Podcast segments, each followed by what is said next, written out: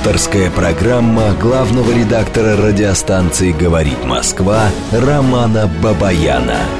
Вспомним, что было, узнаем, что будет. Программа предназначена для лиц старше 16 лет. В столице России, Москве, 18 часов 6 минут. Это радио «Говорит Москва». Я Роман Бабаян, главный редактор радиостанции. Добрый вечер всем! Ну что, друзья, а, тут вот мне кто-то уже написал, а, Алекс Гоу написал, что сто лет не видел мою передачу. Странно на самом деле. Почему сто лет? А, мы были в эфире ровно неделю назад. Да. Ну хорошо, сто лет так сто лет. Тем очень много. Темы все интересные. Ну, просто удивительно, да. Вот такая вот, вот такая вот такая вот неделя получилась, что просто, что не новость, ну просто песня, сказка называется, да. Есть новости культурные, есть новости исторические, есть новости э, с военные, скажем так, есть новости дипломатические, есть предвоенные. Ну, в общем, одним словом, новостей на самом деле очень много. Давайте э, по традиции, давайте я вам вначале самые такие вот основные, значит, зачитаю, а потом на некоторых из них мы остановимся уже более подробно. Но вначале я начну с пароля явок. Телефон нашего прямого эфира 8495-7373-94 и 8. Телефон нашего смс-портала плюс 7 925 4 восьмерки 94 и 8. Работает наш телеграм-канал, говорит МСК Бот. Подписывайтесь на наш телеграм-канал. Для этого нужно просто латинскими буквами без пробела, без точек, без запятых, без ничего набрать. Радио говорит МСК, МСК в одно слово и собственно, все, и подписываемся. Трансляция, трансляция нашей программы идет а, в нашем телеграм-канале, естественно, можете смотреть здесь. Трансляция идет на нашей странице ВКонтакте, можете смотреть там, если вам это больше нравится. И бинго! Продолжается трансляция на Ютубе пока еще. Вот я же обещал, да, что я буду все время говорить пока еще. Ну вот пока еще на Ютубе продолжается трансляция. А, много было просмотров прошлой программы, там, по-моему, в районе 80, сколько там точно, ну ладно, где-то в районе 85 тысяч значит, просмотров, неплохо, мне кажется. Предыдущая программа вообще 130 или 170 с чем-то тысяч. Мне кажется, что это достаточно круто. Круто, да, для радиопрограммы точно. Ну так, друзья, значит, поехали. Поехали, значит, новости. Путин утвердил морскую доктрину и корабельный устав ВМФ. Достаточно подробно сегодня все это дело обсуждалось. Главная история заключается в том, что мы все-таки начнем создавать, строить авианосцы. Мы много лет говорили о том, что авианосцы нам не нужны. Мы а, у нас в нашей доктрине, значит, была какая история прописана, что авианосцы мы считали нецелесообразными, э, сооружений, значит, этого вида кораблей. Но мы а, создавали то, что могло убивать эти самые авианосцы. Ну, например, там, я не знаю, вот а, стратегическая подводная лодка. Помните Курск, да? Там, ну вот, аналоги, значит, этого подводного корабля, подводного крейсера, как их еще называли, убийца авианосца. Вот в этом, собственно, и был смысл нашей доктрины предыдущей, сейчас мы ее поменяли, теперь мы решили, что нам эти авианосцы нужны. Хорошо, следующая новость. Косово и Сербия находятся на грани военного конфликта. Более подробно, чуть-чуть позже. А, в день военно-морского флота беспилотник украинский, естественно, беспилотник, нанес удар по штабу Черноморского флота. И вот такая новость тоже есть. Значит, э, китайские власти применят эффективные, самые эффективные силовые меры в случае визита спикера Палаты представителей Конгресса США Нэнси Пелоси на Тайвань. Очень интересная новость, об этом тоже будем говорить подробно, но чуть-чуть попозже. А, Литва, Литва, Шауляй банк у них там такой есть, значит, и он заявил о том, что он отказывается проводить любые операции с Россией, ну и, соответственно, в связи с этим самым отказом, значит, транзит подсанкционных грузов из России в Калининградскую область может прекратиться, заявил губернатор Калининградской области Антон Алиханов. По его словам, отказ банка от работы с российскими контрагентами будет означать невозможность оплаты российской железной дороги. Одновременно с этим премьер-министр Венгрии Орбан заявил о провале военной стратегии Запада в отношении России. Каждую неделю Орбан делает заявление одно, одно круче другого, да. На прошлой неделе он сделал заявление, что победить невозможно, что это полная ерунда, и что стреляют в себе то ли в одну ногу, то ли в две, то ли в хвост, то ли, еще, то ли в голову, вот как говорит наш героический звукорежиссер Евгений Варкунов, да. Ну, в общем, сегодня вот он сделал, на этой неделе сделал заявление о провале военной стратегии Запада. А, Сергей Лавров заявил об очереди из желающих вступить в ШОС стран, да. По словам главы МИДа России, эти государства намерены присоединиться к Союзу в качестве полноправных членов и наблюдателей. Ближайший саммит а, ШОС состоится в сентябре в Самарканде. И ранее Лавров заявил, что Москва приветствует интерес Кипра к БРИКС и ШОС. А тут прилетела новость по поводу того, что Алжир, да, Алжир у нас вот в числе этих стран, которые стоят в очереди. Хорошо. О своем желании присоединиться к БРИКС уже заявили Аргентина и Венесуэла. Вот еще, да. Дальше. Э, случилось невероятное. Значит, в Черное море из Одессы вышло первое судно в рамках вот этой вот самой зерновой сделки. Я видел эти кадры. Значит, идет это судно, гу, вот этот корабельный гудок, э, и оно пошло. Значит, говорят, что там, в общем, какое-то зерно, потом появилась информация, что там кукуруза, но, а, ну, неважно, в общем, зерно, кукуруза, ну, какая разница, в конце концов, в конце концов. Судно идет в сторону Бейрута. 26 тысяч тонн кукурузы, да, вот, пожалуйста. Это сухогруз э, Рацони под флагом Сьерра-Леоне. Ты был в Сьерра-Леоне? Прекрасная страна Сьерра-Леоне. Страна, которая на алмазах, алмазах, но, но что там происходит, это просто катастрофа. Ну, в общем, да, но тем не менее, ты видишь, у них сухогрузы есть. Угу. Дальше. А, Египет. Египет вдруг вдруг, ну так случилось, на самом деле это совпадение, да? Лавров, он приехал там в, э, в Египет, э, встретился, на прошлой неделе мы очень подробно об этом говорили, он встретился с руководством Египта, сделал заявление о том, что все будет хорошо с зерном, не переживайте, все будет здорово, и оп, и улетел. Улетел, и тут же раз Египет аннулировал контракты на поставку 240 тысяч тонн пшеницы с Украины, закупленной в декабре 2021 года. Тю, как говорят на Украине, да? Тю, да, они тоже говорят, да? Тю, а что такое? А что такое? Да, ну, в общем, аннулировал, аннулировал. Не очень хорошая для них новость, не очень. Но, тем не менее, в общем, корабль пошел, да, корабль пошел, и сделка вроде бы как начинает работать. Ну, мы посмотрим. Он пойти-то пошел, он пока еще идет, а вот э, дойдет, не дойдет, с чем дойдет, куда дойдет, что привезет. Следим, наблюдаем.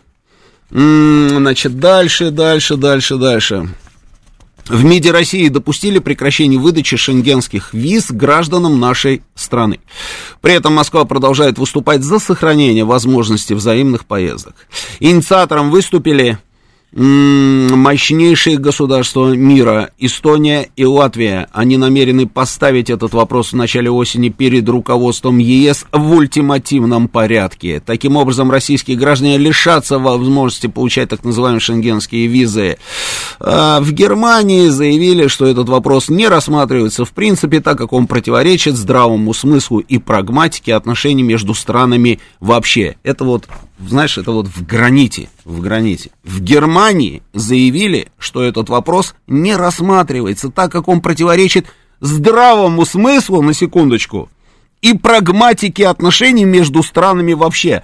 Я всех поздравляю, друзья. Оказывается, в Германии все-таки еще понимают значение и смысл словосочетаний здравый смысл и прагматика взаимоотношений. Это просто потрясающе, да история. Российский рынок автомобилей с учетом, э, с пробегом в июне упал на треть, в то же время участились угоны автомашин, производство которых приостановлено в России. Тревожная новость, тревожная. Вспоминаю, знаете, вот 90-е годы, когда мне нужна, мне нужна БХ, 140-й кузов, а, с белым салоном. Как скажете? А когда планируют быстро, быстро, срочно, Хорошо, на утро просыпается, машина стоит. И никто не спрашивал, что за машина, откуда машина, да. Ну, в общем, тревожная новость. Дальше. М-м, в Иране решили подписать соглашение о техническом обслуживании российских самолетов. Прекрасная новость, прекрасная. Э, без участия России эксплуатация МКС после 2024 года станет невозможной на встрече с президентом э, сделал такое заявление Юрий Борисов, это новый, э, собственно, глава Роскосмоса, и он заявил, что решение, цитирую, решение об уходе э, с МКС после 2024 года принято, и я думаю, что к этому времени мы начнем формировать российскую орбитальную станцию. И тут же последовало просто, ну, такое, знаете, резкое, резкое заявление от очень резкого парня, которого зовут Илон Маск, и он сказал, как в добрый путь, да в добрый путь, он сказал. Ну, мы посмотрим, у кого этот путь будет добрый, а у кого будет недобрый. Вот, это такие новости. А еще есть, вот еще есть очень хорошие новости. Сейчас, сейчас, сейчас, где они у меня? А, да, в Мурманской области. Вы, наверное, видели эту историю.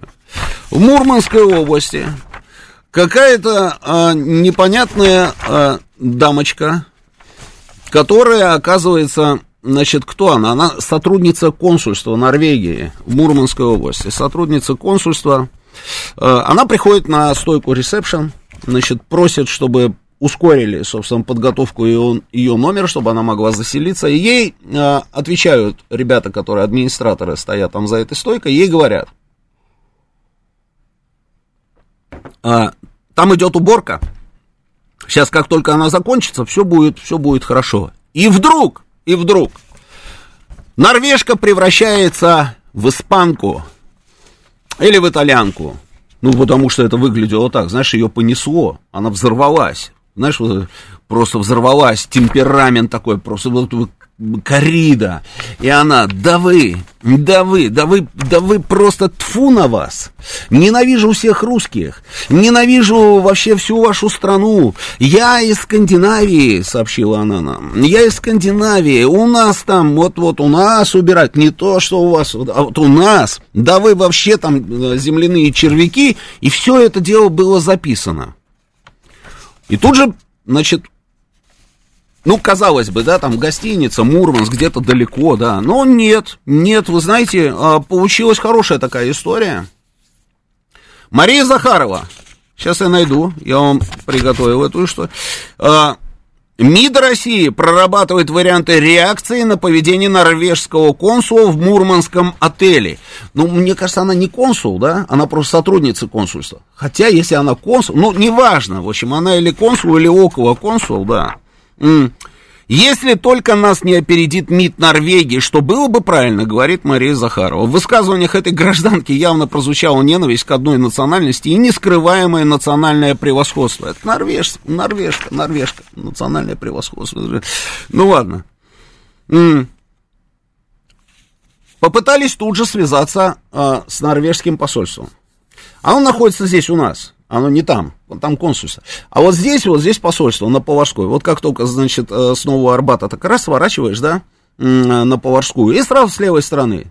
Там лежачий полицейский, и с левой стороны такой, такой флаг такой мощный, Норвегия. А не получилось. То ли у них каникулы, то ли, то ли еще что-то. Ну, в общем, не получилось получить объяснение у посла норвежского, что это за ерунда и что там происходит, что случилось с этой, кто обидел эту э, около консула норвежского Элизабет Эллингсен ее зовут, да, она еще матом, матом ругалась, мат. Вы знаете, я думал, что, может быть, это украинка, а может, ее укусили украинцы, потому что исключительно только эта публика. Если вы наблюдаете за всем этим видеорядом, да, бесконечным, который они же сами и публикуют, же там мат-перемат, там они по-другому не разговаривают. Только матом, только. И то же самое, оказывается, вот у нас в Норвегии. В Норвегии, видимо, то же самое принято. И там вот это вот все ю-ю-ю, и, и понял, да? Угу. А, не получилось получить объяснение у посольства, но, но проходит там буквально, я не знаю, ну, пару часов пару часов, и есть заявление. Появилось заявление, где это заявление? А, вот, МИДа Норвегии. То есть через пару часов информация дошла до Осло и прилетела назад. И вот, значит, МИД Норвегии.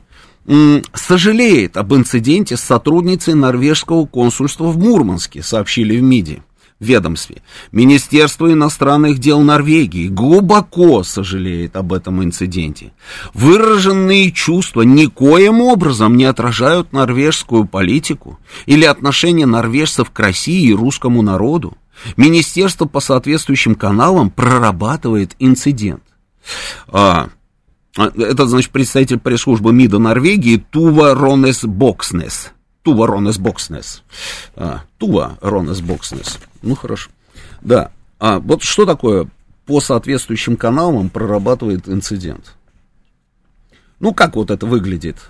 Ну, предположим, допустим, они связываются с нашим Министерством иностранных дел и говорят, мы позвонили вам для того, чтобы по этому каналу проработать инцидент.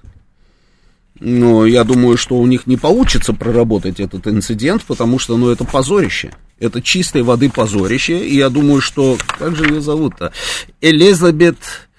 Элиса Бет э, Эллингсен. Я думаю, что ей недолго осталось находиться в районе Мурманска. И дальше, дальше сработает формула, которую нам э, предоставил губернатор Мурманской области Андрей Чибис. А, а формула такая, формула такая. Теперь русо... терпеть русофобию в нашей стране мы не станем. Пусть все, кто ненавидит русских, катятся к черту из России. Ну, нормальная такая формула, да, понятная. Я думаю, что ровно по этому адресу Элизабет Эллингсен, наверное, скоро и отправится. Вот такая вот новость. Хорошая новость. Молодец, Чибис. Я его давно знаю, много лет. А, просто молодец. М-м. Дальше. Дальше. Еще есть, еще есть хорошие новости. Сейчас я их вам найду. Сейчас я вам найду. Где, где, где, где это, где это, где это? Так, а, сейчас, подожди, куда они делись? Момент.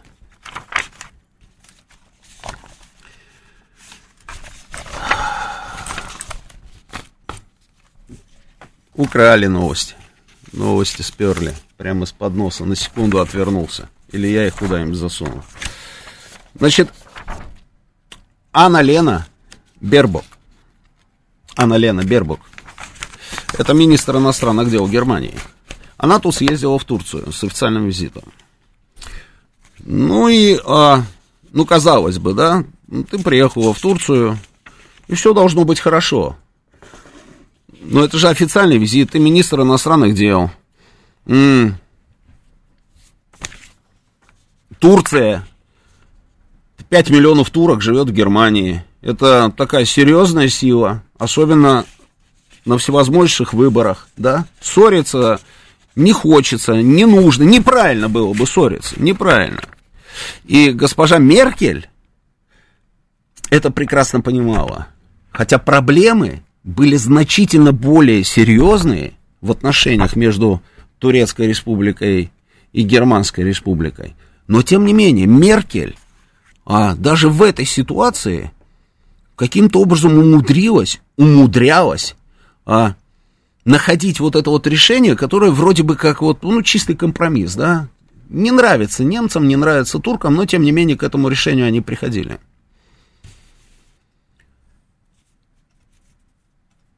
Насколько серьезен турецкий фактор в немецкой внутренней политике, ну, мне кажется, даже и говорить не надо, это все очевидно. Президент Эрдоган, неоднократно приезжая в Турцию, собирал турецкую диаспору, немецкую, в Германии, да, собирал на стадионах. Немецкие власти ему предоставляли эту возможность. На стадионах, да, ты представляешь, да, все стадионы, выглядело это так, забитые битком стадионы, и Эрдоган, значит, рассказывает им о том, куда движется Турция, чем она занимается и так далее. я смотрел одно из этих выступлений, и я никогда не забуду, когда он сделал заявление такое, находясь в Германии.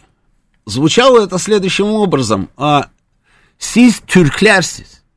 То есть вы турки, ну, в общем, да, вы турки. И стадион, у, -у, -у. вы в первую очередь турки. И стадион опять, у, -у, -у. и только потом вы граждане Германии. И стадион опять, у, -у, -у. Понимаешь, да, контекст? Он посылал этот сигнал, они этот сигнал улавливали, и он мог рулить этой огромной диаспорой как хочет. Это, естественно, очень не нравилось немецким властям, потому что они же считают как? Живешь в Германии, значит, ты гражданин Германии, и все. Интересы немецкого государства на первой, как говорится, вот на первом месте, а все остальное это уже, как говорится, да, потом.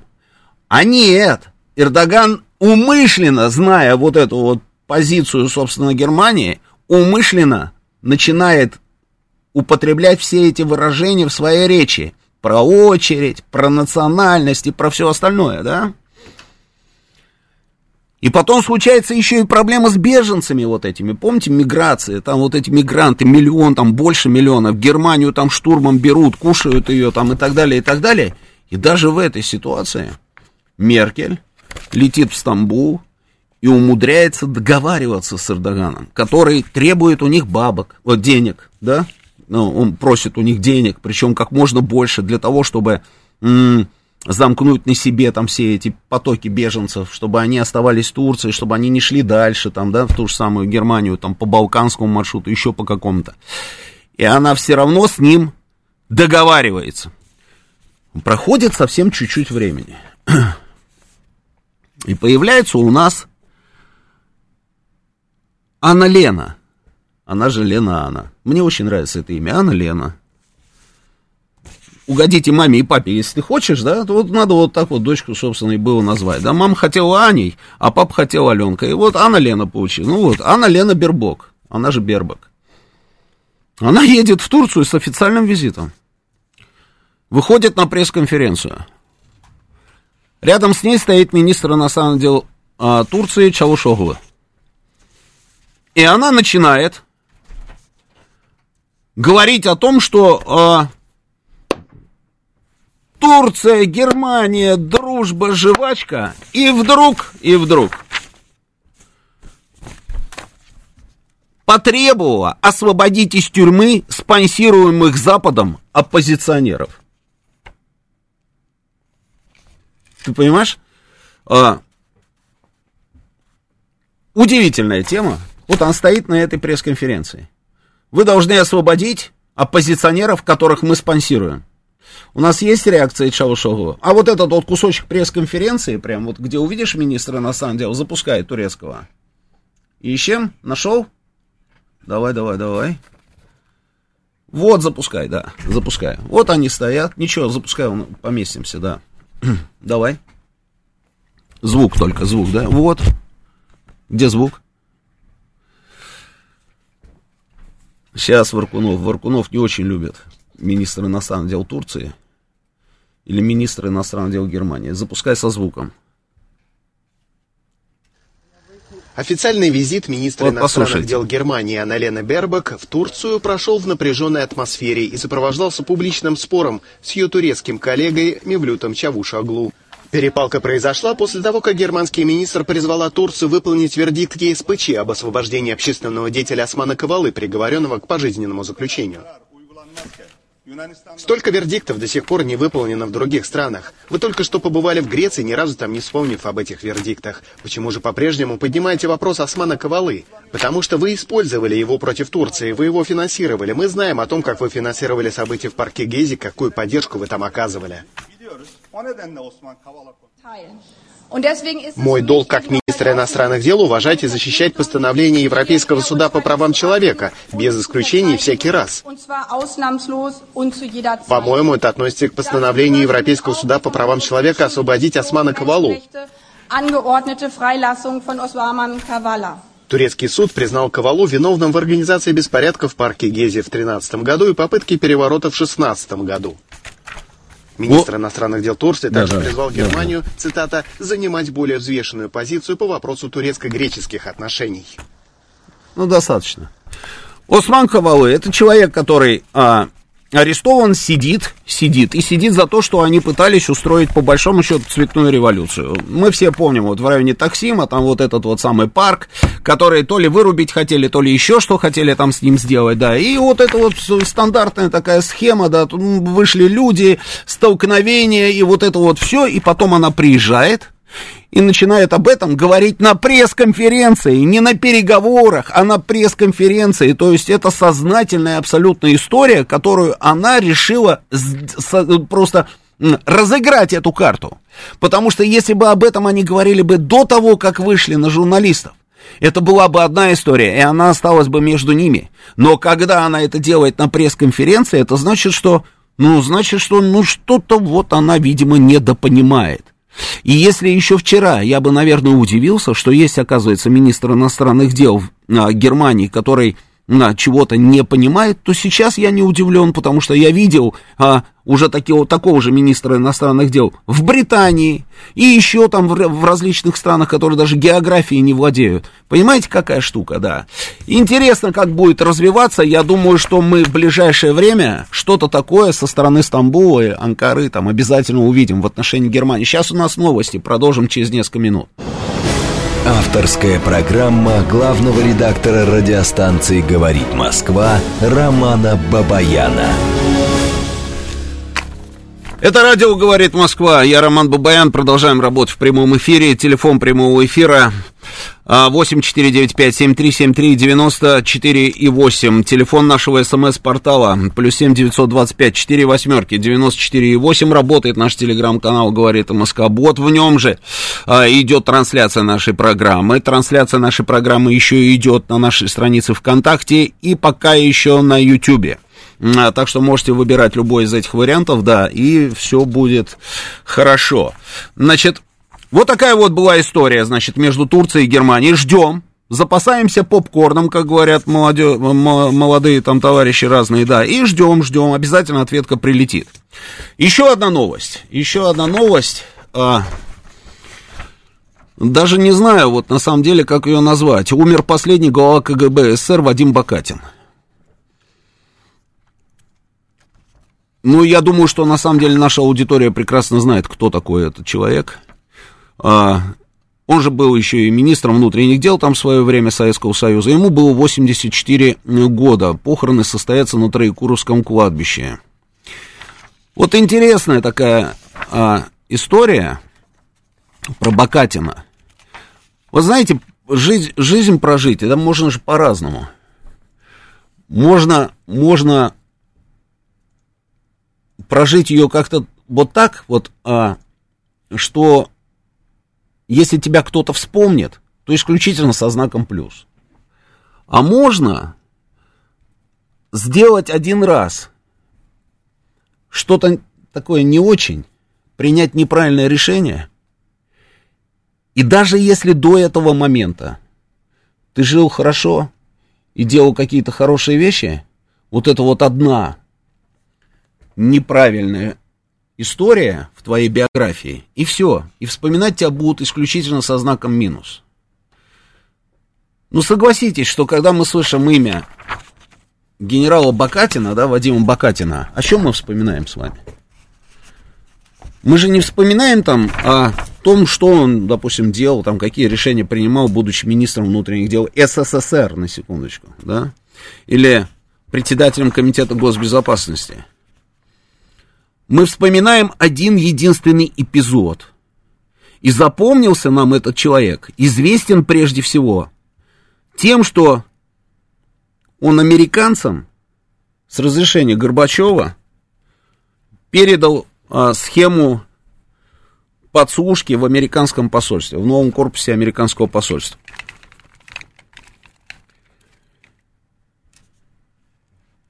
Вот это был такой вот, знаете, наш жест доброй воли. Вот каждый раз, когда я слышу про эти жесты доброй воли, вот какая-то вот, как, какой-то вот, знаете, вот с подозрением начинаю ко всему этому относиться. Какие жесты доброй воли по отношению к американцам? Вы передали американцам с разрешения генерального секретаря, президента, да? Он передает все это, да? Нет, генеральный секретарь он тогда был в знак доброй воли оригинальную схему прослушки нового корпуса американского посольства. Но они нам сказали спасибо. Спасибо, да. Совершенно верно. Вот вы мне пишете, Владимир Васильевич. Бакатин, поддавшись либеральным ценностям, рассказал американцам про все жучки в американском посольстве. Да, они сказали нам спасибо. И по сей день, они каждый день нам говорят спасибо. Они говорят, спасибо большое, спасибо, спасибо, спасибо, спасибо большое, спасибо, спасибо. Что такое схема просушки американского посольства? Если бы он тогда этого бы не сделал, мы бы до сих пор пользовались вот этой технической возможностью. А если бы у нас была возможность пользоваться и знать, что происходит в американском посольстве, вы можете себе представить, как много интересного мы бы узнавали задолго до того, как.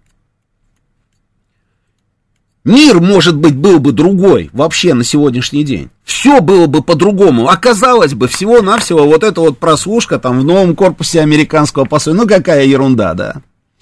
Я тут вспоминаю, знаете что? А, помните Ялтинская конференция Сталин, Рузвельт, Черчилль? И вот, вот когда они вышли на вот эту знаменитую фотографию, да, вот они расселись, да, и стоят в Ливадийском дворце. Помните, ну тот, кто был там в Крыму, да, в Ялте, наверное, ходили там в Ливадийский дворец, и им всем показывали там вот этот стол, вот они здесь сидели, да, вот, вот потом вот прямо перед этим самым, собственно, комплексом стоит этот огромный памятник Сталин, Рузвельт, Черчилль, вот они сидят. Ну так вот, когда они расселись, пионеры из Артека подошли с гербом Соединенных Штатов к президенту США и подарили ему герб Соединенных Штатов. Огромный герб Соединенных Штатов, который был сделан из какого-то бесконечного числа м- различных сортов дерева. И в этом была фишка, стратегическая на самом деле. Тот, кто разрабатывал эту операцию, он знал, что он делает. Мы много лет к тому моменту пытались каким-то образом разместить, ну, прослушать, одним словом, рабочий кабинет посла США в Москве. Но не получалось. Мы и внедряли там, пытались внедрить каких-то людей. Не получалось, в общем, одним словом. И тут вдруг вот такая вот, значит, вот такое историческое событие, и пионеры подходят, ну, пионеры, дети, подходят детишки и дарят Рузвельту этот герб. Рузвельт сидит, он берет вот этот вот герб США, у тебя есть вид, этот самый, да, фотография, да?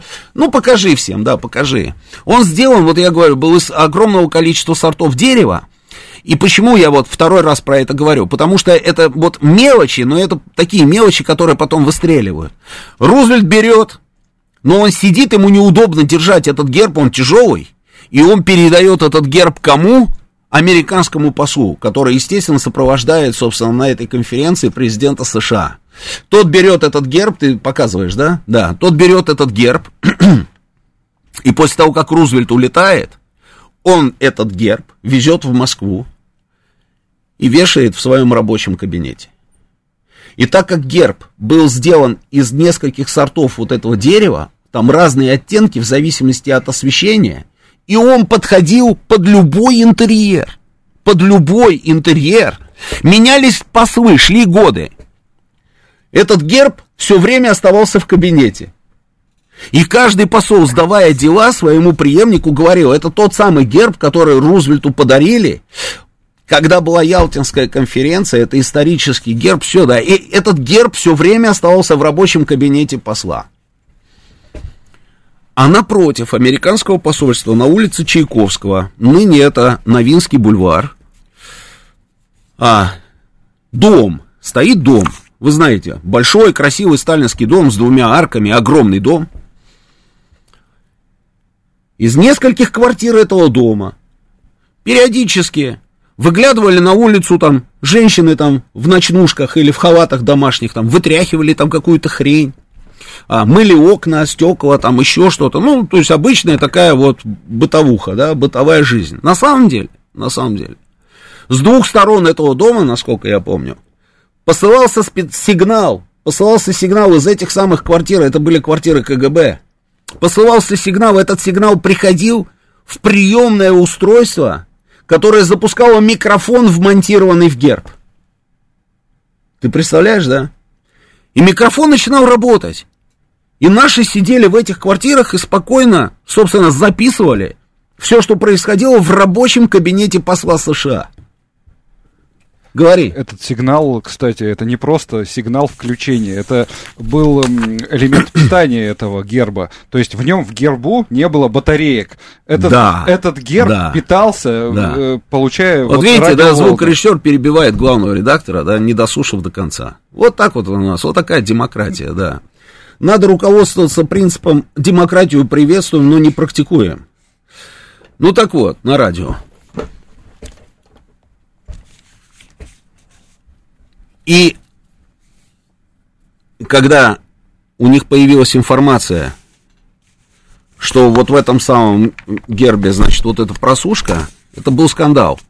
Представитель США на заседании ООН тряс вот этим самым, собственно, микрофоном, да, и говорил, слушайте, вы представляете, а, что, ну, русские какие, ну, что это за люди там, да, ну, вот прослушивали, ну, это же просто, ну, это, ну, ну, что это такое, да. В ответ слово попросил представитель Китая, который сказал, мы все поняли, мы все поняли, да, русские, да, нехорошо, посольство, рабочий кабинет, да, но не могли бы вы нам подарить эту историю, чтобы мы поняли, как она столько лет работала, Непонятно как, потому что в ней нет ни батареи, там, то есть она не запитывалась вообще ниоткуда, ни от, ни, ничего, только вот активировалась этими сигналами и все.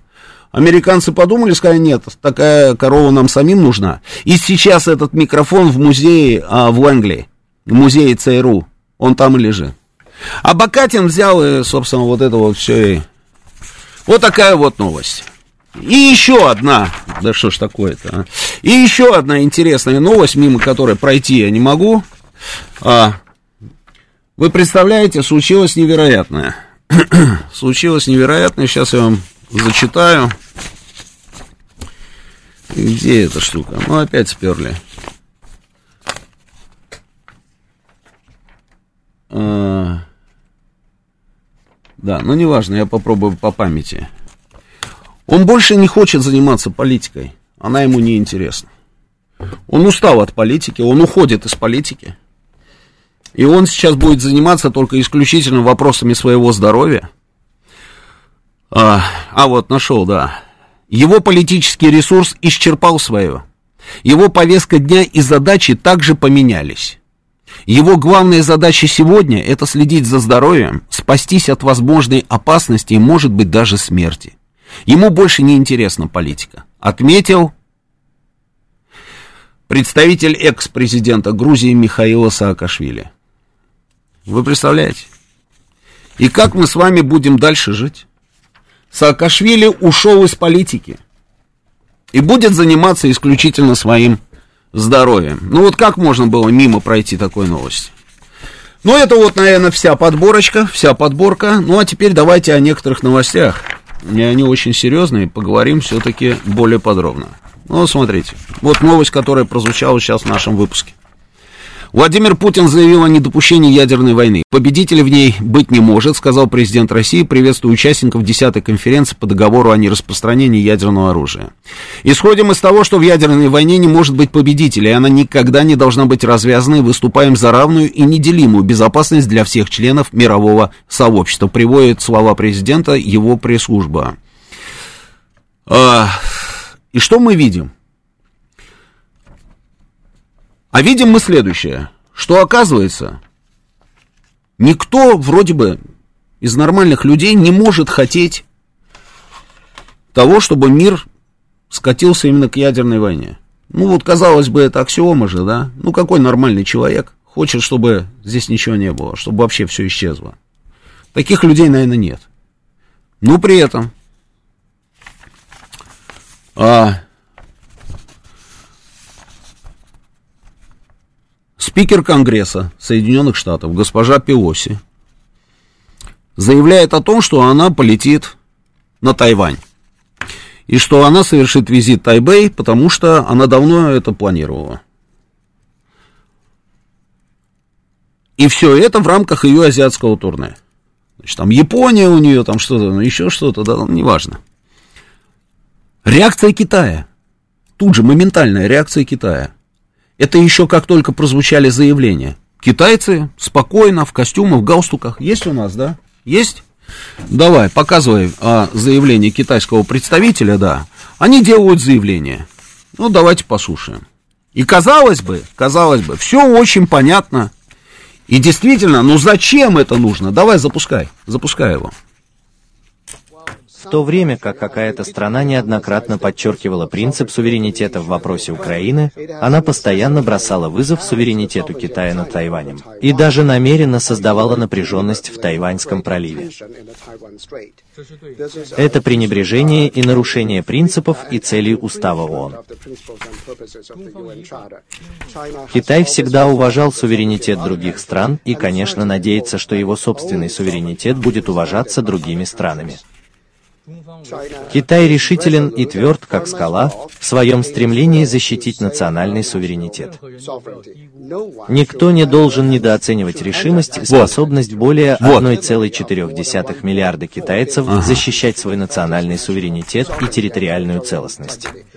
Я надеюсь, что соответствующая страна ясно поймет это и не будет играть с огнем. Понимаете, да? Вот все еще спокойно, да? То есть человек говорит, я надеюсь, что никто не будет сомневаться в том, что 1 миллиард 400 миллионов, мне даже тяжело произносить такие цифры, 1 миллиард 400 миллионов китайских добровольцев будут готовы, рабочих добровольцев, будут готовы отстаивать суверенитет китайского государства. А, а нет, понимаете? Нет, оказывается, есть страна, и с нее он начинал, да? Есть страна, которая попробует, попробует на слабо, да, взять Китай. И она говорит, я лечу. И дальше начинается детектив. Ну, детектив. Значит, ее самолет полетел, за этим самолетом следит весь мир. Флай-радар, там все дела, все смотрят. Ага, вот взлетел ее самолет, она летит. И потом самолет садится на Гавайях. Садится на Гавайи. Все, у, она села на Гавайи. У, она села, села, села на Гавайи. В это время, в это время, за тысячи километров, значит, от этого, от всего, происходит другая картинка. Происходит другая картинка. Китайцы начинают перебрасывать, вон там, начиная такая есть картиночка, я тебе сбрасывал. Начиная, совсем начиная, там что-то, вот, давай, запускай, да китайцы начинают перебрасывать в, в этот самый, в район Тайвань. Тайвань там все, что у них есть. У Народно-освободительной армии Китая, а там есть много чего. Давай, запускай. Запускай.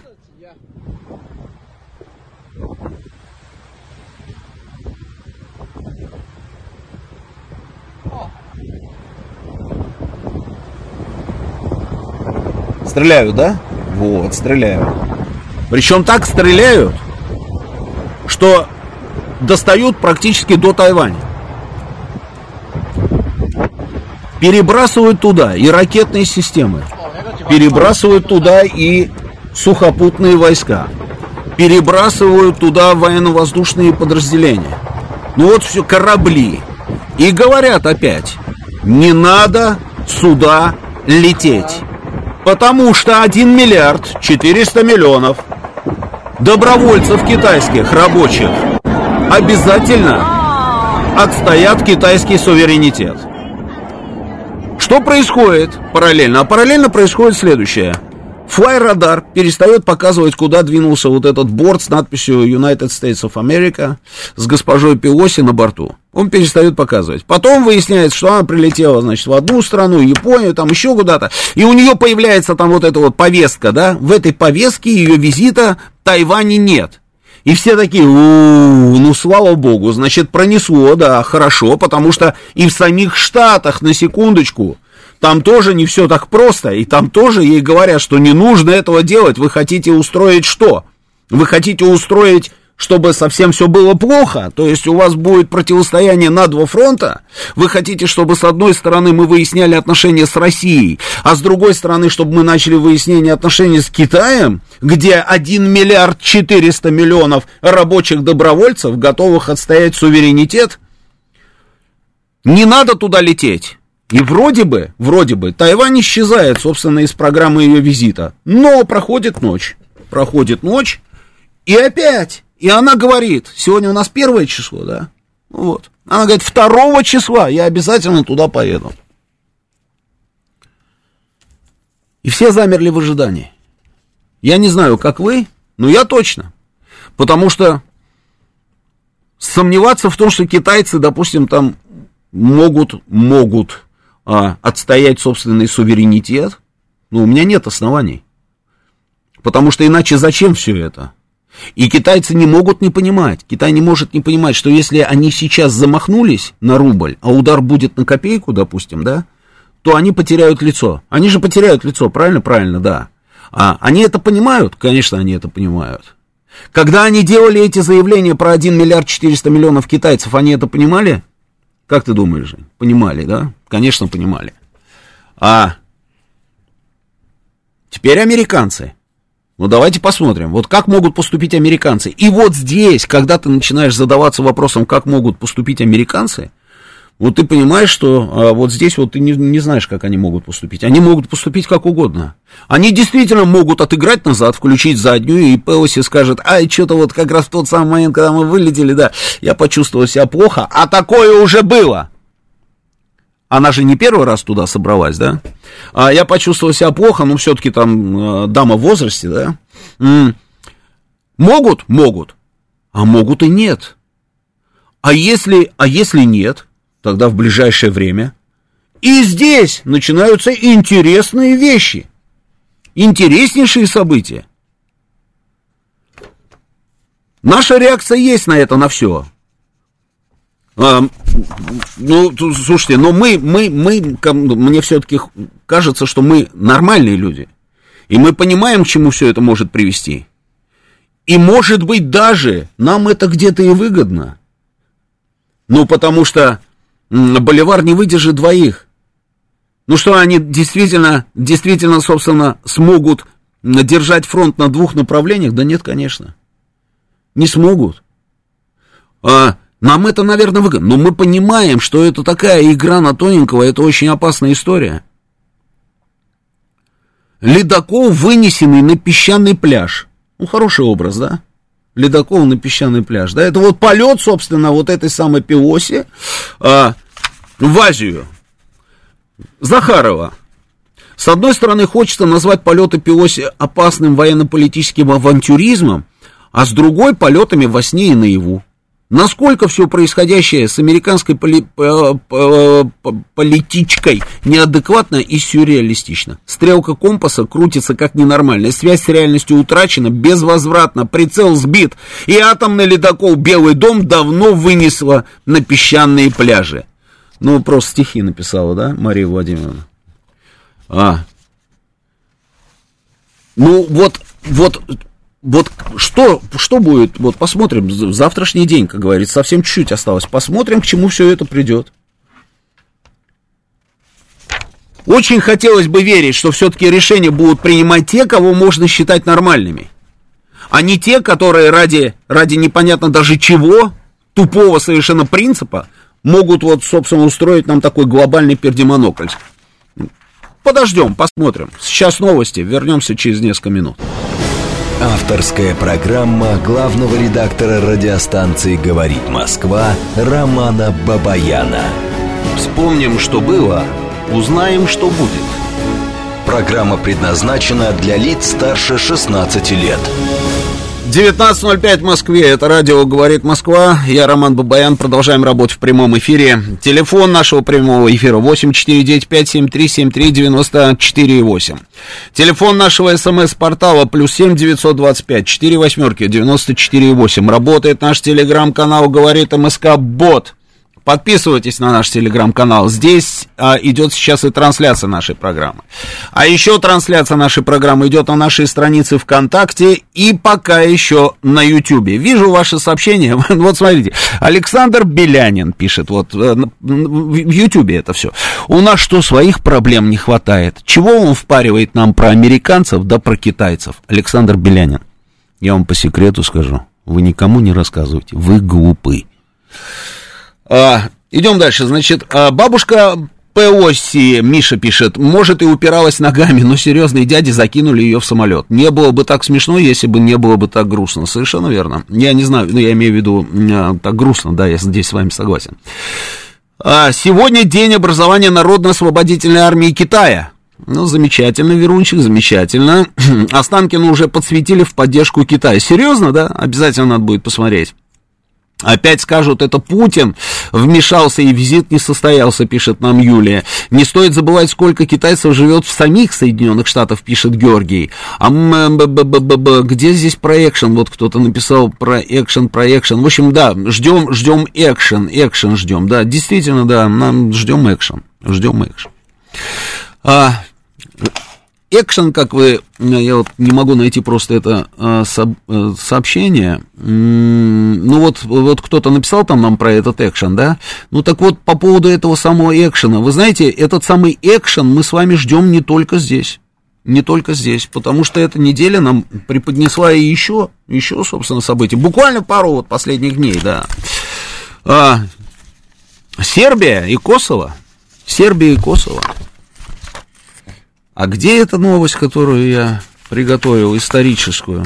Что-то у меня бардак сегодня, да, с новостями вот этими. Они куда-то улетучиваются. Что ж такое-то? Надо найти, надо найти эту новость.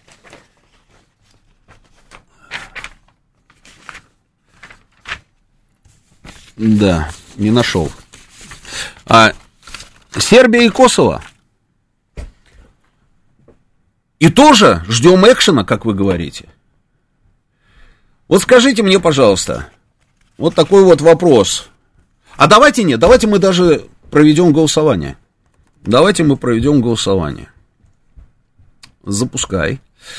Если вы считаете, вопрос мы так вот сейчас сформулируем с вами. Если вы считаете, что история которую мы сейчас с вами наблюдаем. В районе, а, собственно, вот сербско-косовской границы, если это просто совпадение, совпадение, ну так получилось, то ваш телефон 8495 134 2135. Если вы считаете, что это не совпадение, а что это какая-то очередная серия продуманной кем-то стратегии. Для того, чтобы появился еще очередной очаг, допустим, напряженности, да? Может быть, еще для чего-то. Ну, то есть не случайно, допустим, все то, что мы сейчас с вами наблюдаем, то ваш телефон 8495 134 21 36. А если вам все равно, что происходит в районе Сербии и Косово, если вам все равно, что будет происходить или не будет происходить в районе Тайвань, если вам все равно, что происходит в районе а, Украины, то ваш телефон 8495 134 21 37. Вот эта категория все равно да, каждый раз Евгений Варкунов, когда слышит, что вот я вот таким вот образом, собственно, формулирую, у него недоумение. И ему кажется, что ну не может быть таких людей, которым может быть это все все равно. Правильно, да, Евгений? Правильно. Ну, сейчас вот увидишь. В прошлый раз ты тоже сомневался, и у нас их было аж 5%. 5%. Посмотрим, сколько будет сегодня. Что происходит? Значит, официально все это выглядит следующим образом. Официально, ну вот только вот вдумайтесь тоже. Значит, официально выглядит это все так. Власти Косово говорят, что мы не будем пропускать на территорию Косово со стороны Сербии автомобили с сербскими номерами и людей с сербскими документами. Причем эта история уже была совсем недавно, несколько месяцев назад. У них уже была вот эта самая идея не допускать проезда на территорию Косово автомобилей с сербскими номерами. И предлагались различные варианты, что а, давайте мы будем выдавать вам там временные номера, которые вы будете вешать на свои машины, заезжая, собственно, в Косово. Я тогда вспоминал Советский Союз, когда мы а, а, это, знаете, тоже интересная была история. Это э, мне, значит, один знакомый говорит, слушай, представляешь, а я вот ищу автомобильный номер с буквой Г. Его зовут Гена. Он ищет автомобильный номер с буквой Г. И говорит, я, говорит, вот сколько смотрю, говорит, на эти автомобильные номера, и все никак найти не могу. Не может найти. Букву Г. Я говорю, да, ты знаешь, вряд ли найдешь. Нет, ты, конечно, можешь продолжать. А, это упорство в этом направлении, в принципе, может быть, и не помешает. Кто его знает? Но что-то мне подсказывает, что ты не найдешь автомобильный номер с буквой Г. А, он говорит, да, почему? Ну, хорошая же буква, его Гена зовут, понимаете, Гена, ему нравится буква Г. А, хорошая же буква. Я говорю, да буква замечательная, но номер не найдешь. Он говорит, а что за ерунда? Ну почему со всеми остальными буквами есть, а вот с этой буквой нет? Я говорю, ты знаешь, это потому что вот, вот сейчас как-то вот так вот, обрати внимание, да, на номерах у нас только те буквы, которые у нас общие, собственно, с латинским алфавитом. А, поэтому, когда мы едем за границу, допустим, куда-то на машине, мы же даже номера не меняем. А в советское время, на секундочку, в советское время было не так. В советское время были номера с буквами Ш, Щ, Ч, э, там, я не знаю, Я, Ю, э, с буквой Г. Но, если вдруг находились среди нас те самые товарищи, которые выезжали за границу, таких было в принципе немного, но все-таки, то они должны были получить другие специальные номера. Им давали специальные номера как раз с этими самыми латинскими буквами. И наклейки там, да, Советский Союз, да, там раз они а, вешали, приклеивали на машину номера и вперед, и поехали. То же самое, то же самое. Предлагает, Григорий Санкт-Петербург предлагает нам старый советский номер ЛЕГ, ленинградский номер. Да, Григорий, да, подойдет, подойдет. Лег подойдет обязательно, да. Но вот он хочет, вот тот, который, знаете, с флагом, РУС, там вот это вот все, да, 777, там, 799, да, а вот не получается у него. Но он ищет, он, он продолжает искать. А, в Ленинградской области, говорит, были номера Григорий Санкт-Петербург. Ох, ЛОХ.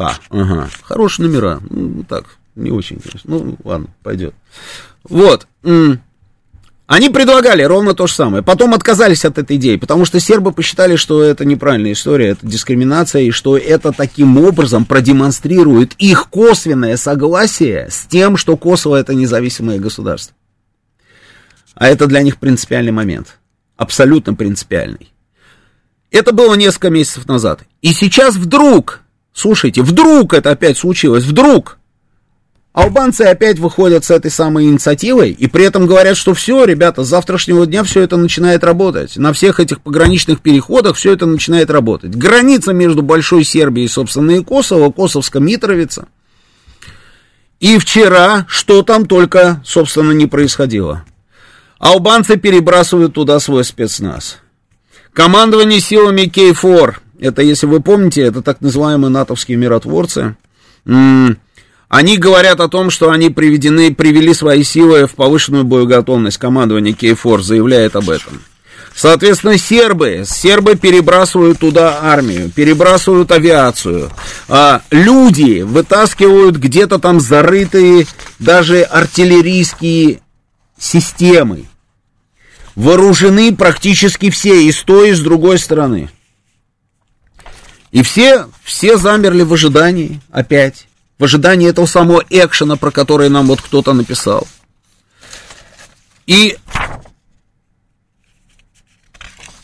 появилась информация в какой-то момент о том, что должно быть обращение Вучича, заявление президента Сербии. И оно действительно появилось. Значит, президент Сербии выступил и сказал следующее. Я прошу о мире, я молюсь о мире. Я обращаюсь и к сербам, и к албанцам. Сохраните этот мир. Атмосфера доведена до кипения. Сербы больше не потерпят жестокости. Я почти встал перед ними на колени и умолял их, и в конце концов получил обещание. Но ситуация сильно осложнена. Но здесь главная фраза, что сербы больше не потерпят жестокости. Да, так оно и есть. Так оно и есть. А почему сербы больше не потерпят жестокости? Потому что Сербия 2022 года это совсем не Югославия 1999. И еще один фактор. И Россия 2022 года это совсем не Россия 1999. И президента в России зовут по-другому. Сербы на сегодняшний день там освоили китайские беспилотники, да, успешно там отстреляли беспилотники Пегас сербского производства на своих полигонах. Были эти кадры, они все это дело продемонстрировали. Они получили из России ПТРК «Корнет». Они это тоже продемонстрировали. Они сформировали несколько танковых батальонов на, на базе танков Т-72 МС, да, которые хорошие танки, все, танковые батальоны. И это тоже показали. Завершено формирование подчиняющихся непосредственно Генштабу 72-й бригады по специальным операциям и 63-й парашютной бригады. И именно эти подразделения были, собственно, приведены в повышенную боеготовность и готовы были, готовы были, не хочу вот а, произносить там, да, там, участвовать в боевых действиях. Что с косоварами? Они получали очень много всяких обещаний – а, их личный состав готовился во многих странах, но с точки зрения техники, техники, ну, например, там спецназ британцы готовили. Причем это было там принято решение давным-давно, потому что э, очень хотели албанцы, значит, научиться э, делать все то же самое, что делали непальские гурхи, которые выступали ну, и которые базировались в Косове в, э, в качестве британских, британского воинского контингента, да, и им тогда пообещали, и вот, собственно, да, Британия занималась подготовкой спецназа. Но что касается техники, с техникой, с техникой была проблема. Вертолетчиков готовила Турция, вертолетов не хватает, вертолетов нет. Им обещали, но нет, понимаете, да? А, и чем это могло бы закончиться? Большой вопрос. Большой вопрос. Да, а сербы прекрасно понимают, что в качестве вооруженных сил косовских албанцев могут опять выступить, собственно, вот эти самые силы Кейфор.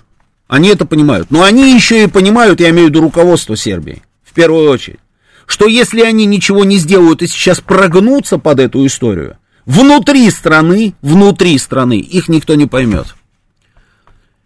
Вучич прекрасно это понимает, и поэтому Вучич, Вучич, я уверен, что если бы албанцы не включили бы заднюю, а включили они заднюю вдруг почему-то после того, как премьер Косово, непризнанного Косово, и, э, самое, и президент Косово встретился, знаете, с кем? С американским послом.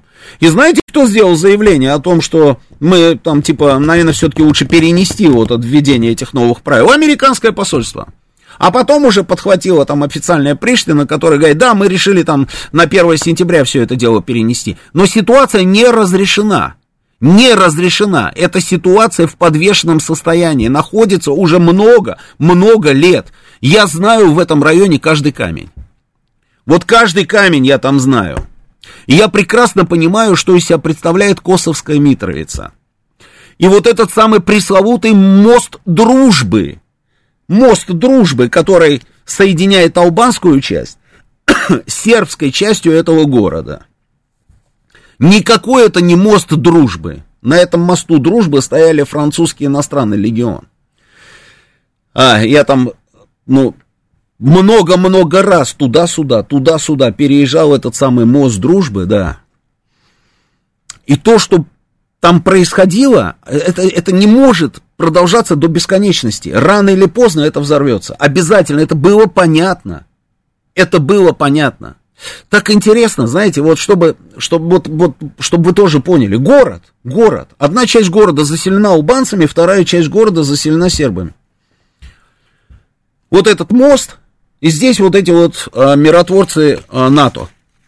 Французы в основном, иностранный легион. Я там видел и литовцев там с ними разговаривал, там и украинцы там были, и кого там только не было. Каждой твари по паре. Но это иностранный легион, я с ними со всеми там записывал интервью там в свое время. На албанской стороне православный храм, большая церковь. Вчера все церкви в приграничье сербском и на территории Косовской Митровицы везде били колокола. Везде били колокола, это народный сход, это тревога, да, по большому счету. Церковь на, э, на Косовской стороне, я не знаю, сейчас она действует или нет, но вот когда я там был последний раз, а покажи там фотографию, батюшка такой стоит а, рядом с бронетранспортером, ты увидишь, я тебе сбрасывал, и колючей проволокой. Есть, да? Да, да, да, да, да. Вот видите, батюшка там на заднем фоне, да. Это настоятель этого храма. А, я был у него в гостях, а живет он прямо на территории, там же на территории, где и церковь стоит. С женой. И вот они мне рассказывали эту жуткую совершенно историю, как албанцы убивали всех сербов, которые были на этой территории, на этой территории, и как они решили штурмом взять вот эту церковь для того, чтобы ее сжечь. Спасли, спасли греки. Греки спасли, православные греки, хотя это французская зона ответственности, спасли греки православные, они десантировались прямо на территорию вот этого вот церковного комплекса, вот эти вот бронетранспортеры, это вот, э, по-моему, это греческий был бронетранспортер, там есть какие? Нет флаги, на, ну, не, неважно. И матушка в интервью нам рассказывала, она плакала, все время мы останавливали это интервью, потому что она плакала, она говорит, я не могу понять теперь, вот как мне быть, получается, что за продуктами, говорит, хожу в окружении, собственно, солдат, а, чтобы где-то что-то купить, а купить на албанской территории невозможно, она должна выйти, пройти какое-то количество значит, метров по этому албанскому, скажем так, албанской части города, перейти мост на сербской стороне, там, а, закупиться и вернуться назад. Кладбище. Кладбище находится на албанской территории. Я однажды приехал туда, в Косовскую Митрицу, записал интервью с женщиной с одной, а она преподавателем а, была, значит, а, в школе, и, ну, я записывал с ней интервью, и потом я ей говорю, слушайте, а не могли бы вы, она так хорошо и интересно рассказывала, я говорю, «А не могли бы вы со мной доехать до кладбища? А, она говорит, то есть вы предлагаете мне поехать на албанскую территорию? Я говорю, да. Я говорю, ну, у меня, вод... а кто, кто, говорит, у вас водитель? Я говорю, водитель у меня албанец из Приштины. Она говорит, нет, ни в коем случае не поеду. Я говорю, ну он проверенный проверенный албанец, э, я с ним работаю уже долго, давно, несколько лет, и в каких только ситуациях мы не были, и я говорю, он проверенный, он по-русски разговаривает, он в свое время работал в компании Mabitex, это компания бюджета Пакуля, которая э, ремонтировала Кремль. Вы помните, при Павле Бородине был такой управ делами президента, да? И вот ремонт в Кремле, собственно, вела вот эта вот самая компания. Он работал здесь, в Москве. Отличный мужик, действительно был проверенный, и я ее вот уговаривал, уговаривал, и она согласилась. Согласилась, но очень боялась, очень боялась. Мы заехали с этим албанским водителем на сербскую территорию, посадили ее в машину, выехали, доехали до кладбища. Знаете, что там было с этим кладбищем? Все памятники были уничтожены. Камень, гранит, мрамор, там вот если ценные были какие-то вот э, камни, значит, все это было увезено в неизвестное направление. Могилы были все а, раскопаны, гробы вытащили, разбросанные кости и так далее. Это все снято у меня. Это я все видел собственными глазами. В воздухе была такая ненависть, что ты ее физически ощущал, эту ненависть. И было понятно, что до бесконечности это продолжаться не могло.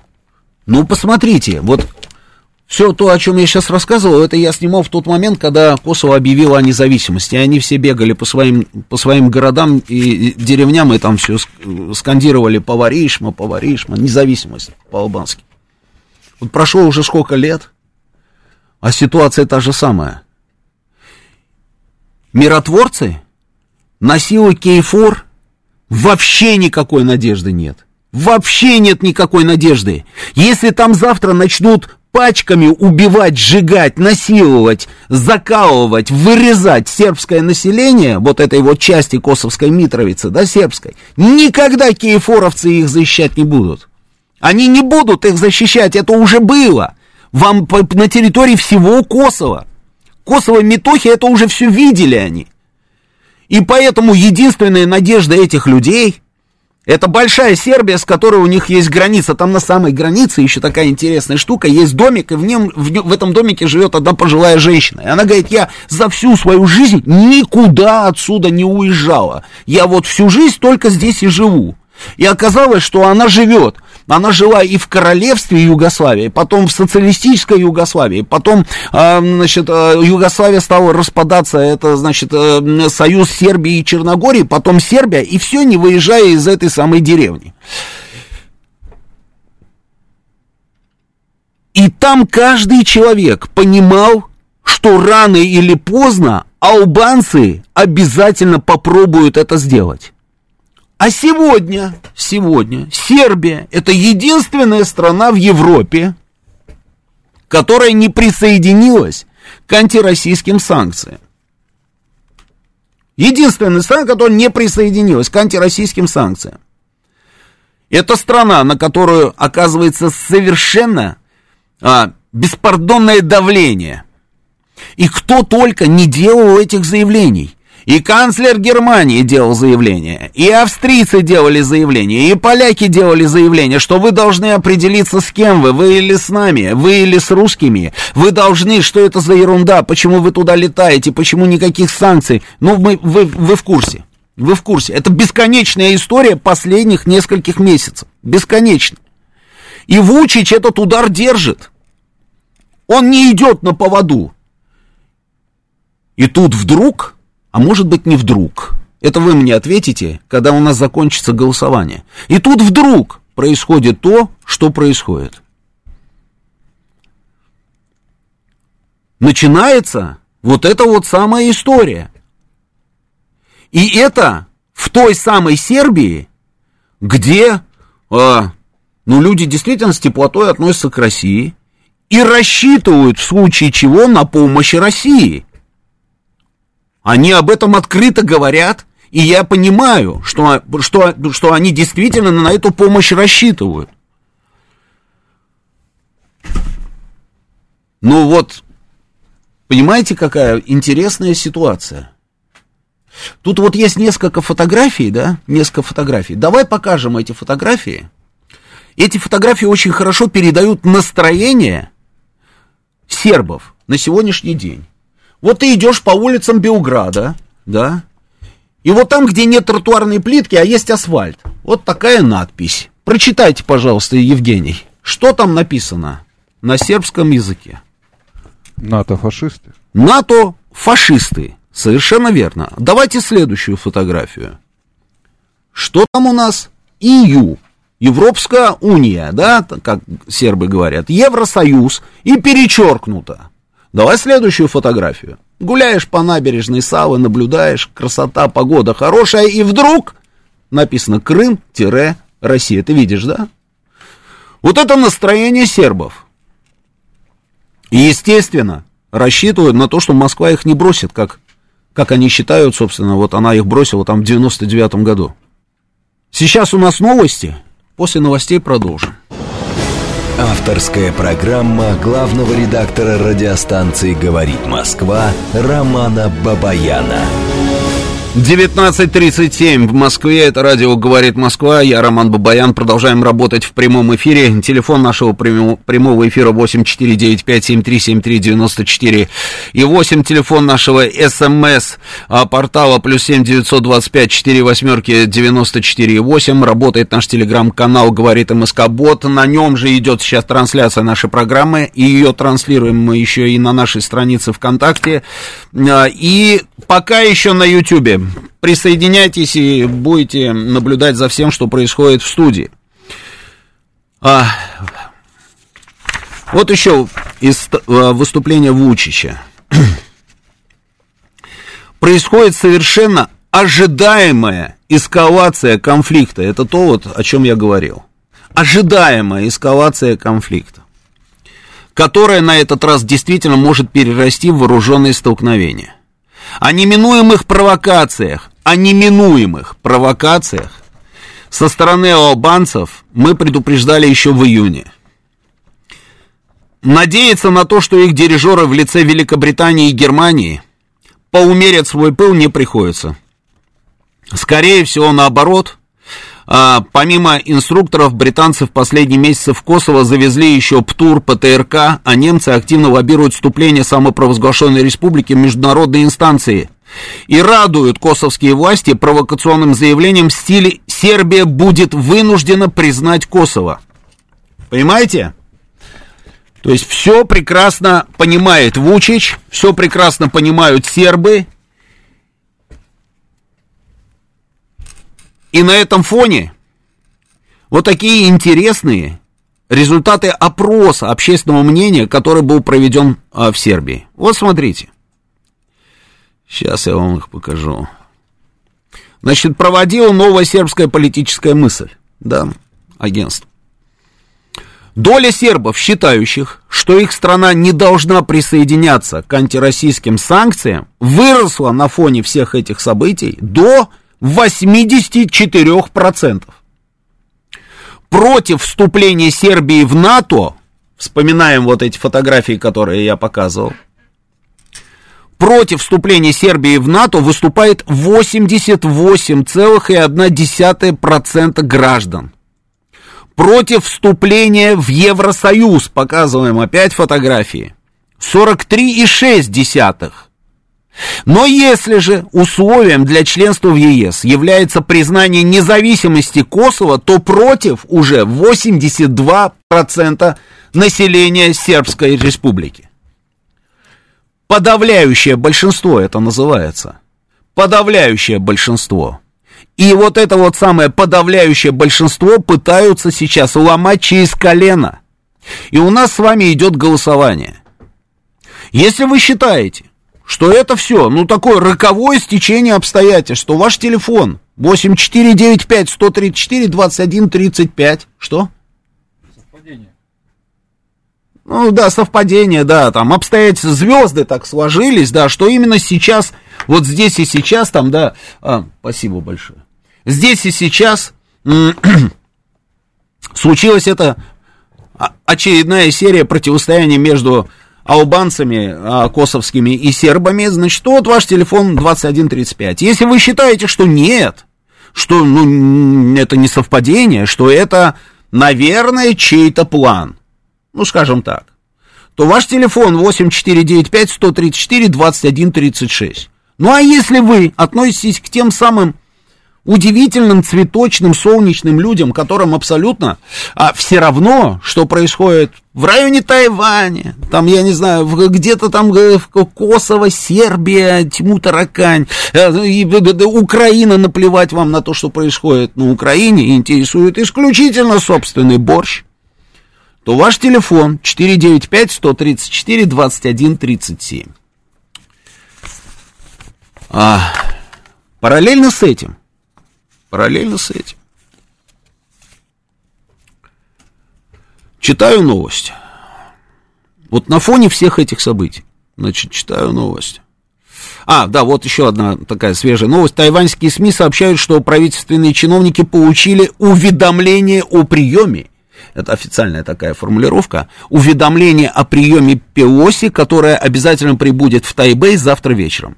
Тем временем МИД Тайваня отказывается комментировать информацию о возможном визите Пелоси. Мы не дадим никаких комментариев по поводу сообщения о плане поездки Пелоси. Мы не дадим никакой дополнительной информации для СМИ, заявили в, дип, в, в, в дипломатическом ведомстве Тайваня. Вот параллельно с этим видим интересные новости. Сейчас я вам их зачитаю. КНДР заявляет о том, а что они готовы осуществить там какие-то запуски, да? Вот это самая свежая новость, да? КНДР готовы осуществить запуски. Сейчас мы даже более точно все это. Где это я видел сейчас в Телеграме, да? КНДР. КНДР.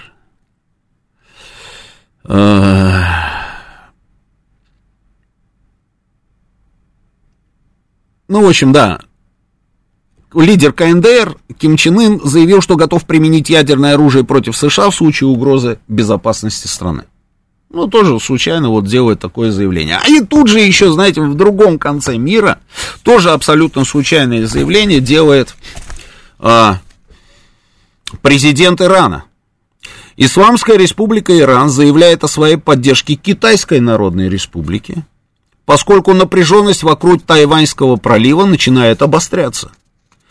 Раиси сделал заявление, Иран полностью поддерживает политику одного Китая против деструктивной односторонности, односторонности э, США. Еще, видите, целый ряд совпадений. Куда ни, возьми, куда ни плюнешь, везде одни совпадения. И самое интересное совпадение, это я вам на десерт. Ну что, десерт, да? Десерт, это же хорошо. И самое интересное совпадение. 1 августа. Сегодня 1 августа. 1914 года. Сколько лет прошло, Евгений? Считайте, считайте. Да, что, калькулятор вам для этого? Вы серьезно сейчас? Вы серьезно? Ну, давайте калькулятор, хорошо. 1 августа 1914 года. Сколько лет прошло? Считайте, Евгений. Россия вступила в Первую мировую войну. За три дня до этого Австро-Венгрия объявила войну Сербии. Российское правительство немедленно заявило, что не допустит оккупации славянского государства. 31 июля началась мобилизация, на что Германия ответила ультиматумом. В случае продолжения призыва она объявит войну Российской империи. И это произошло уже на следующий день. 1 августа. Вы посчитали, 108 лет. 108 лет. В интересное время живем, да, друзья? Интересное время. 108 лет, как говорит Евгений, прошло, а он, мы с вами, по большому счету, ровно на тех же самых позициях, да? И все говорят о том, что не сегодня-завтра может случиться Третья мировая. Если сейчас будет взорвана ситуация в районе Тайваня, если сейчас начнется что-то на сербско-косовском направлении, а мы в стороне не останемся. Мы не останемся в стороне. Решение властей в Приштине от заявления Москвы начать с 1 августа применение необоснованных дискриминационных правил о принудительной замене личных документов и регистрационных номеров местных сербов – это очередной шаг к изгнанию сербского населения из Косово, вытеснению оттуда косово-сербских институтов, обеспечивающих защиту прав сербских жителей от произвола приштинских радикалов во главе с премьером Курти. Лидеры косоваров знают, что сербы не останутся безучастными, когда речь пойдет о прямой атаке на их свободы – и преднамеренно идут на обострение, чтобы запустить силовой сценарий. Разумеется, на острие атаки находится и Белград, который Запад хочет дополнительно нейтрализовать Косово албанскими руками. То есть я перевожу, мы не останемся в стороне, если это начнется. Ну там же опасность, это, это, вот этот вот весь регион, это просто, просто вот, там же есть еще три района, которые находятся в составе Сербии еще три района в составе Сербии на сегодняшний день. Этого Прешево, Буяновец и Медведжи. Три района. Большинство населения в этих трех районах, это Прешевская долина все, это все албанское население. Албанское население. А, там недалеко Македония, которую сегодня называют Северной, а, и которая тут танки, да, передавала тут совсем недавно, да, танки передавая. Откуда-то пошла информация, что это танки, которые Россия там македонцам в свое время поставила. Это не так. Это не так, это фейк. Мы не поставляли никакие танки, я это знаю точно, потому что я там в тот самый момент работал, в этой самой Македонии, когда там шли бои между вот этой албанской армией, которая не армия освобождения Косово, а вот армия уже там чуть ли не освобождения Македонии.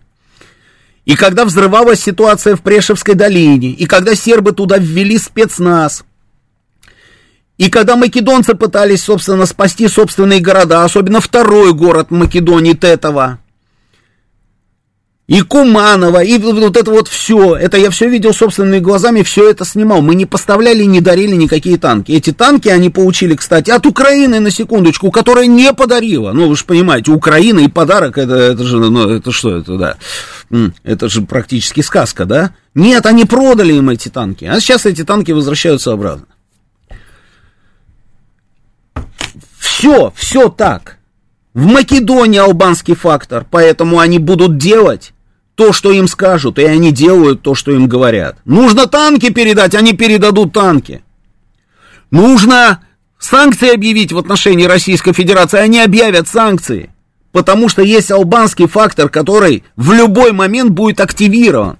Эта опция в любой момент будет активирована и от Северной Македонии, или просто от Македонии, там кому как нравится, останется одно воспоминание. Там чуть ли не 40% населения это албанцы. А плюс еще турки. И там совсем все будет весело. Они это прекрасно понимают. И поэтому они ничего не могут сделать. Ничего. И не будут, не, даже пытаться ничего не будут. Нужно устроить базы НАТО на своей территории. Мы это сделаем. Говорят Скопья. Косово это само собой, все понятно. А еще сейчас будут взрывать ситуацию непосредственно внутри Сербии. Увидите это. Увидите. И уже была армия. У ЧПМБ она называлась. Уштри Челементаре Прешева Буяновца Медведжи. Армия освобождения. Вот Прешева Буяновца Медведжи по аналогии с, а, с армией освобождения Косово. Это все уже было и это есть. Это есть, и это полный режим наибольшего благоприятствования со, со стороны тех самых людей, которые называют себя миротворцами и находятся прямо вот там, внутри. И мы с вами в шаге, в шаге от очень нехороших событий. Пусть будет не сейчас, пусть будет, может быть, через месяц, если все-таки а, хватит там, я не знаю, не хочу говорить, хватит ума или политической дальновидности, допустим, у людей, которые возглавляют Косово, а я в этом сомневаюсь, то, может быть, это и в сентябре не случится.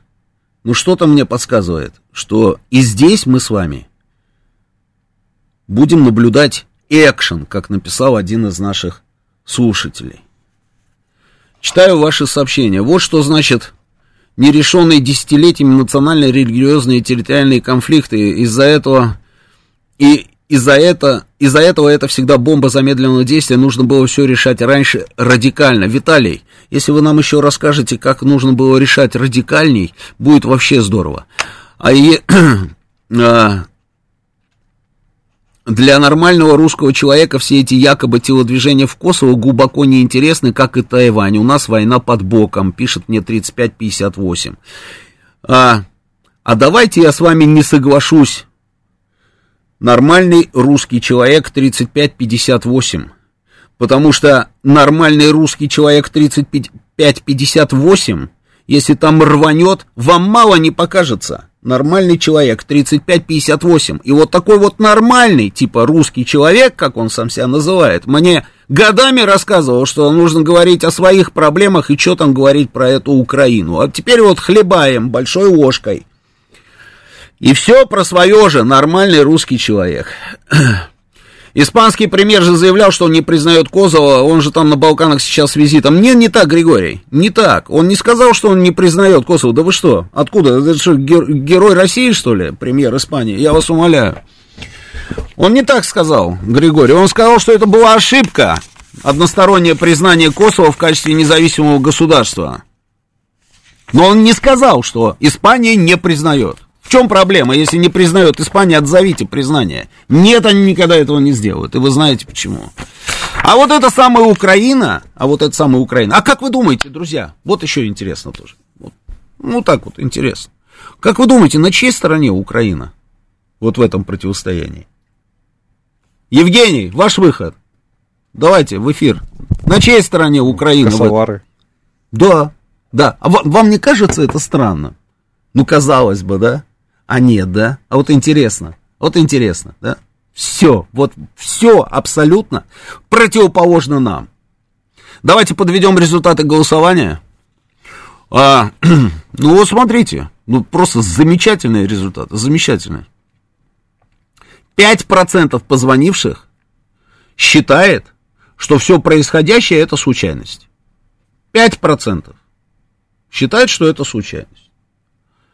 88% позвонивших, а это 79 человек, на секундочку, да, 69, 69 88% позвонивших считает, что это не случайность, что это результаты каких-то там продуманных планов, стратегий а, какими-то режиссерами, да? И Евгений.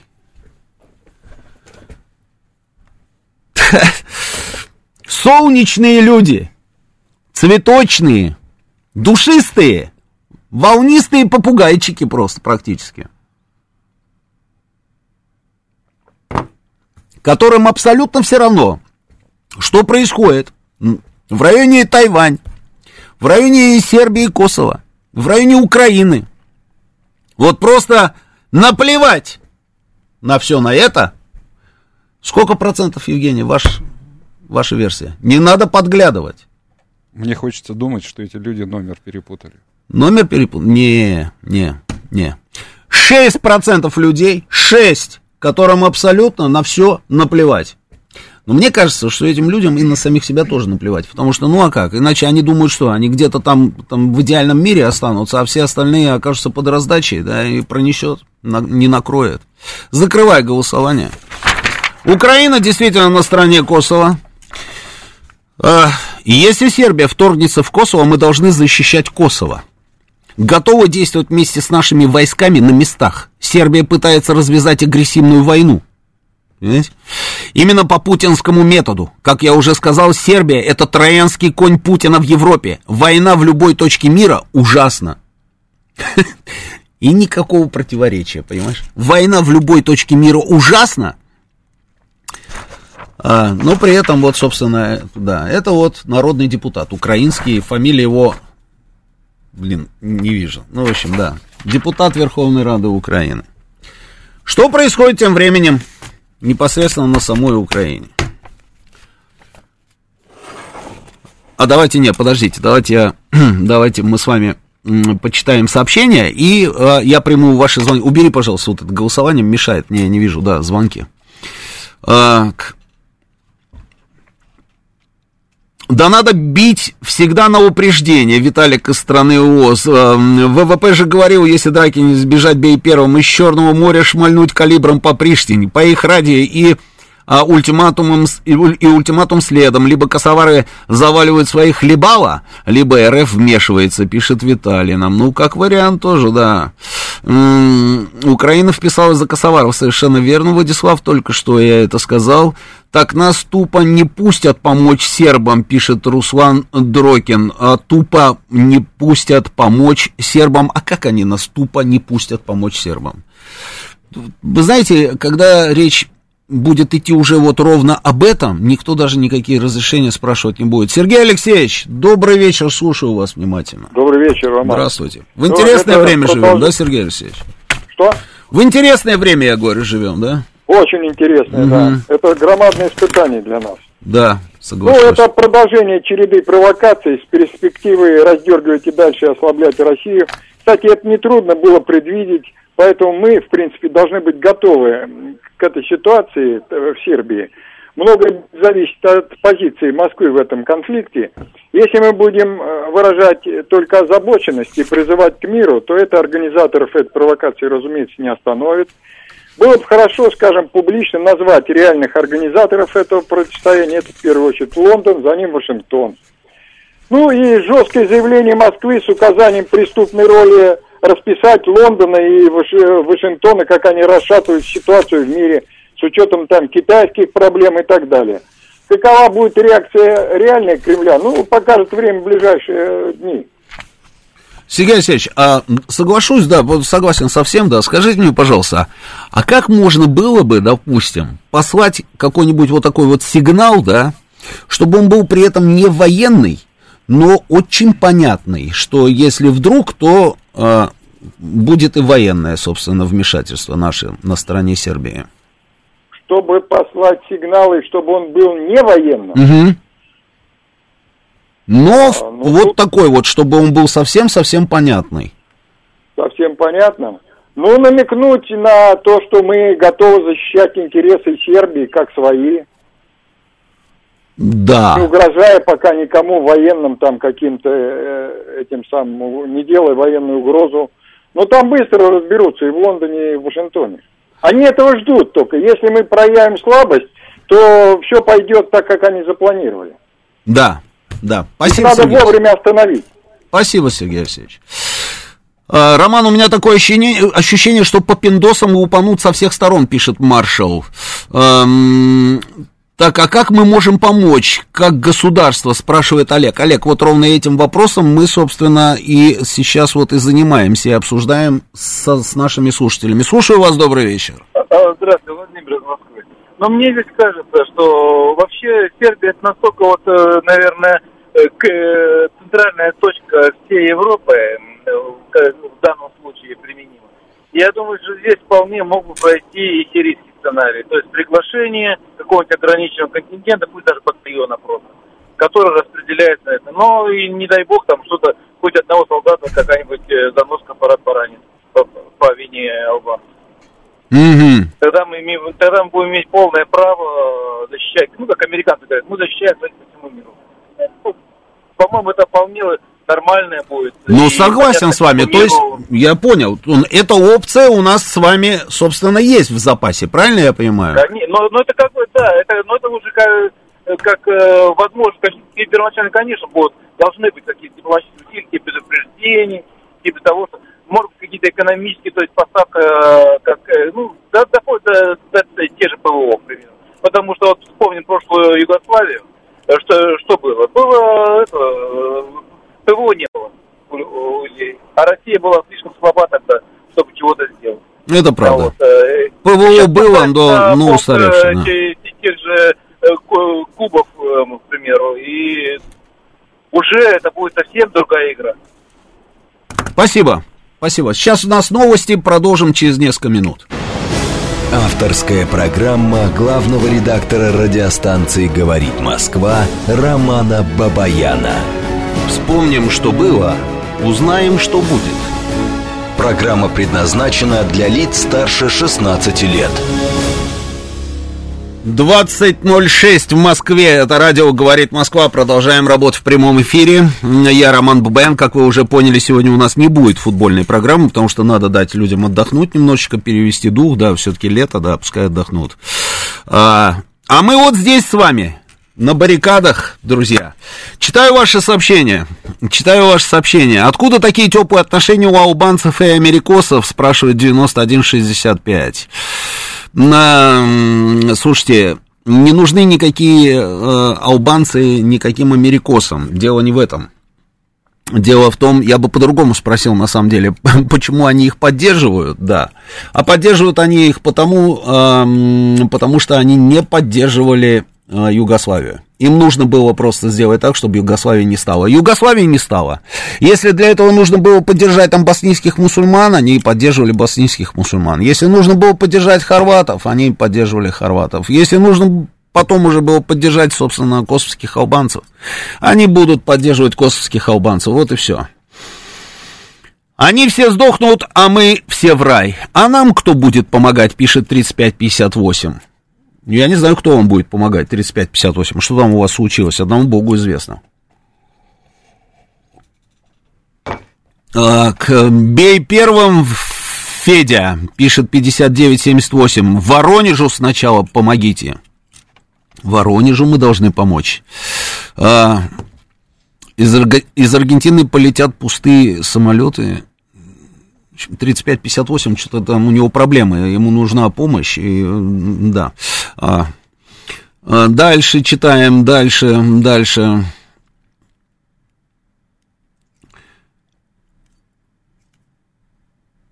Так, так, так, где это? По пиндосам упанут со всех сторон, это я уже читал.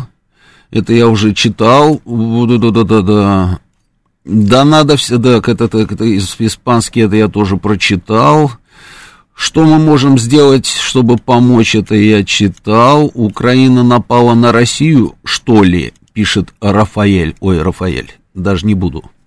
А, хохлы за Косово призывают резать сербов, это мы знаем. В Ираке тоже неспокойно, Олег нам сообщает. Есть на Украине такой персонаж Гончаренко, думает, он живее всех живых, пишет Миша. Э, Украина на стороне Косово, это совпадение, пишет Андрей Володяев. Слушатели готовы к войне с НАТО, спрашивает нас все тот же Рафаэль. Почему эти герои не на Донбассе? Нужно будут, будут на Донбассе, Рафаэль, вы это знаете очень хорошо, лучше нас всех. Лаврова не пускают, придется пустить Шойгу, да. А, ой, какое длинное сообщение сообщение, кто это? Нет, Рафаэль, это вы давайте сами читайте такого, а, такие сообщения. Целый поезд прислали. А, вот, Женечка, Женечка, тут нам этот самая Женечка. Женечку, блокирую эту дурочку, Женечку. Хотя мне кажется, что это не Женечка, а что это, наверное, Зеленский. А, да, блокируй. Телефоны наши. Телефон прямого эфира 8495-7373-94,8. Телефон нашего смс-портала 925-4 восьмерки 94,8. Работает наш телеграм-канал, говорит МСК-бот. Идет трансляция на нашем, нашем телеграм-канале. И, собственно, идет трансляция на нашей странице э, ВКонтакте. И пока еще на Ютубе тоже. Тоже. Так это, Женечка, это спам, это Зеленский совсем никак не угомонится. Заблокируй, пожалуйста, э, э, этого дурачка, это, э, потому что, ну, ну, ну, невозможно. Я не могу просто найти сообщение, да. Ну, просто кошмар какой-то. Так, когда-то Польша тоже не пропустила советские войска для защиты Чехословакии, потом ее же и разделили. Ну, понятно, давайте поговорим с вами, да, поехали, звонки, поехали. Добрый вечер, слушаю вас внимательно. Что мы можем сделать? Нужно нам вмешиваться, не нужно? Заняться нужно своим холодильником, а, борщом там и так далее, да, и, ну что, вот как, как себя вести? Ну, алло. Да-да-да, говорите. Да, да, добрый вечер. Ну, конечно, Россия всегда выступала против сильных и наглых в защиту бедных. Мы всегда были как изгои, и бились, и дрались за правду. Но мне сейчас, знаете, постыдно что? Завтра угу. великий день у нас. Илья Пророк. А кто построил первый храм на Руси? Вы знаете, княгиня Ольга. Под Киевом Выбуты есть такое местечко, э, как родословное, не родословное, а как бы поместье Рю, Рюриков. И там первый храм это Ильи Пророк она построила. А он, как говорится в Писании, борец со змеями. Змеи борят. Угу. Вот, поэтому я что хочу сказать. Это постыдное положение сейчас России. Как мы будем вылезать, я не знаю. Наши святыни гибнут, рушится все. Где славянское братство? Где мы все? Сербы, поляки даже, все, вот, э, болгары, все. Ну, мы славяне, понимаете, нас нельзя разделять. Зачем нас разделять? Вот янки, они есть янки, правильно? Англосаксы, англосаксы, по всему миру. Евреи, евреи. А мы, блин, кто? Ой, за выражение. Мы-то кто? Мы славяне. Поймите, братья, почитайте Федора Ивановича Тютчева, послание славянам, стихотворение, если найдете его. Почему вот этого нам не пишут? Вот это обидно сейчас положение. Третье тысячелетие идет, а мы льем кровь. И знаете, что мне обидно? Называют, убили 100 нацистов, 200 нацистов. Нацисты сидят, знаете где? На Банковской улице. Вот где. В этих, во всех верхушках, в этих, главари. А мы бьем ребят своих, хохлов. А я кто? У меня родственники все на Украине, а я москвич. Ну и что? Понимаете, в чем дело? Вот я не могу понять, Роман, когда это кончится, этот ужас, это кошмар. А Мы кому вызываем... вы советуете читать Тютчева? Мне просто интересно. Кто должен А всем. Ну кто, кто, а, ну, кто? Ну, ну пожалуйста, кто? ну я советую всем, вот слушателям. Не, слушатели-то ладно, да. А что делать с поляками? Им-то как вот, э, читать Чучева или нет? Как заставить их прочитать Чучева? Вы знаете, а у поляков там кто? Вы помните про поляков что-нибудь, да? Пан Володеевский, крестоносцы, как обращали в католичество? Они же православные христиане, поляки. Обратили в каком веке? В девятом, в десятом? Вспомните вот это все. Делать что? Как объединять-то славян? Как объединить, вы говорите? А как? Да, Надо как? веру православную. Как? Вот чтобы мы как? были, как бы со змеями боролись. Мы православные христиане. Хорошо. Надо православную церковь везде внедрять и пропагандировать священникам нашим. Всем вставать на защиту православия, христианства. А нету католичества, там кто-то муниаты, католики и прочее. Mm-hmm. Не, пойми, нечисть это вся. Вот в чем дело. И поэтому и поляков испортили, и все. А чехи, посмотрите, как они боролись. И Ян Гус. Помните? Гуситы. Они же против католиков. Они рыцари этих били, долбили. Э, как это называется? Гора-то у них. Сейчас помню. Ой, господи, ну ладно, это, они же, Ян Жишка, они же все были против католиков. А теперь они окатоличили Европу, и понятно, все будут против нас, естественно. А мы не можем свою, э, свою веру продвинуть как-то, внедрять. Вот что тяжело-то. Поэтому Хорошо, надо... спасибо, спасибо. Надо объединяться, да. Это, конечно, здорово. Ну, все пропало, славянам, не славянам, надо брать Киев. Эм, вот 9165 спрашивает, поляки православные, это Нобелевка, не меньше. Нет, имелось в виду, что э, наш слушатель, говорю, они были православными, а потом их, собственно, перевели в католичество, да. М-м-м.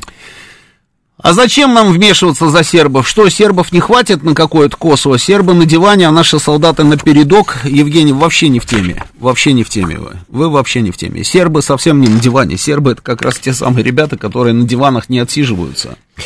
А, вмешиваться за сербов, потому что на стороне тех самых косоваров будут э, совсем не только одни косовары. Речь идет об этом. Просто немножечко так э, ознакомьтесь с, с историей вопроса, и многое станет ясно. Следующий звонок. Добрый вечер. Добрый вечер. Здравствуйте. Здравствуйте. Ну, вы знаете, конечно, 108 лет назад, э, когда да, вот императорская Россия э, вступилась за маленькую Сербию, да, православную э, славян, и, собственно, Кайзер 1 августа объявил России войну, да, первый э, так сказать, Россия просто хотела от Австро-Венгрии защитить Сербию и совершенно не собиралась воевать с Германией, но положение, да, совсем другое. Тогда была Киевская губерния и другие губернии, так сказать, Украины, и это была неразделимая часть с Россией, с Российской империей, да, царской. Э, сейчас немножко другое положение. И вот вы тоже хорошо знаете регион, но вот, может быть, чисто технически на сегодняшний день если уже действительно косовары будут себя э, очень жестко вести по отношению к сербам, и действительно части сербской армии, там спецназ сербский мог бы вот этот небольшой анклав на севере Косово, да, взять под контроль и защитить Митровицу. И вот сербов, Давайте да. я попробую объяснить. А сербский спецназ и сербская армия может взять не только этот анклав, они могут взять вообще весь этот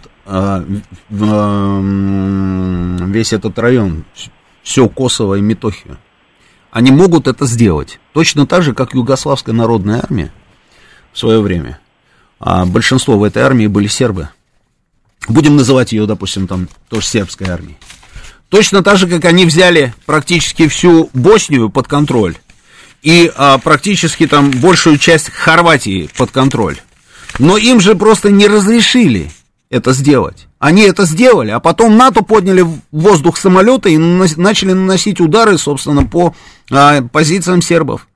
И натовские силы превратились в вооруженные силы в начале Боснии и Герцеговины, потом, собственно, а, и Хорватии, и, и, и потом уже и Косово. Вот о чем идет речь. Вот о чем идет речь. И те самые миротворцы, которые там внутри, это те самые люди, которые в случае чего будут помогать косовским албанцам. И здесь армия Сербии, собственно, может уже и не справиться, понимаете, да? С самими косовскими албанцами они справятся. И они э, держали там все это, как говорится, а, весь этот регион там а, вот так вот в ежовых рукавицах достаточно долгий промежуток времени – но потом случилось то, что случилось. Вот о чем идет речь. И если это произойдет, мы должны вмешиваться или мы не должны вмешиваться? Можно, конечно, не вмешиваться. Можно, конечно, не вмешиваться. Но нам же почему-то нравится, что Сербия, вот смотрите, нам же нравится, Сербия не присоединяется к антироссийским санкциям. Это нам нравится, да? Нам же клево. И мы такие, о, молодцы сербы, здорово, они за нас. Сербы поддерживают в противостоянии с Украиной нас, а не Украину. Нам это нравится. Да? Да. То есть, а в случае, если вдруг что-то, значит, мы не должны, ну, как-то не очень красиво получается с нашей стороны. Хотя, я не знаю, по-разному может быть. Как там получится, бог его знает. Давайте еще пару звонков, да, и поменяем тему, поговорим про Украину. Слушаю вас, добрый вечер. Добрый вечер. Добрый. Скажите, пожалуйста, а я могу Роману задать вопрос? Меня зовут Светлана. Ну, скажите, да, я передам обязательно. Здрасте.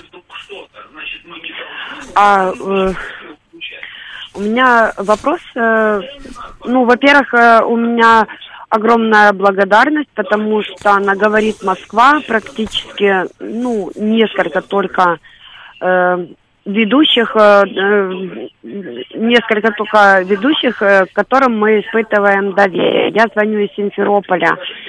Ой, это прекрасное Ищенко. место. Я так люблю Роману да. очень большая благодарность и очень низкий поклон, ну, так сказать, до земли Ой, за спасибо. его работу. И вопрос такой. Значит, 31 числа на наш штаб обстреляли. Причем, э, насколько я знаю, это было сделано с низкой высоты с коптера, который был запущен с территории Крыма. И вот вопрос заключается вот в чем. А стоит ли нам прям так вот прям открывать ворота и пускать всех, всех подряд сюда, без проверки, без ничего. Просто по факту я беженец, ты такой пришел, я беженец.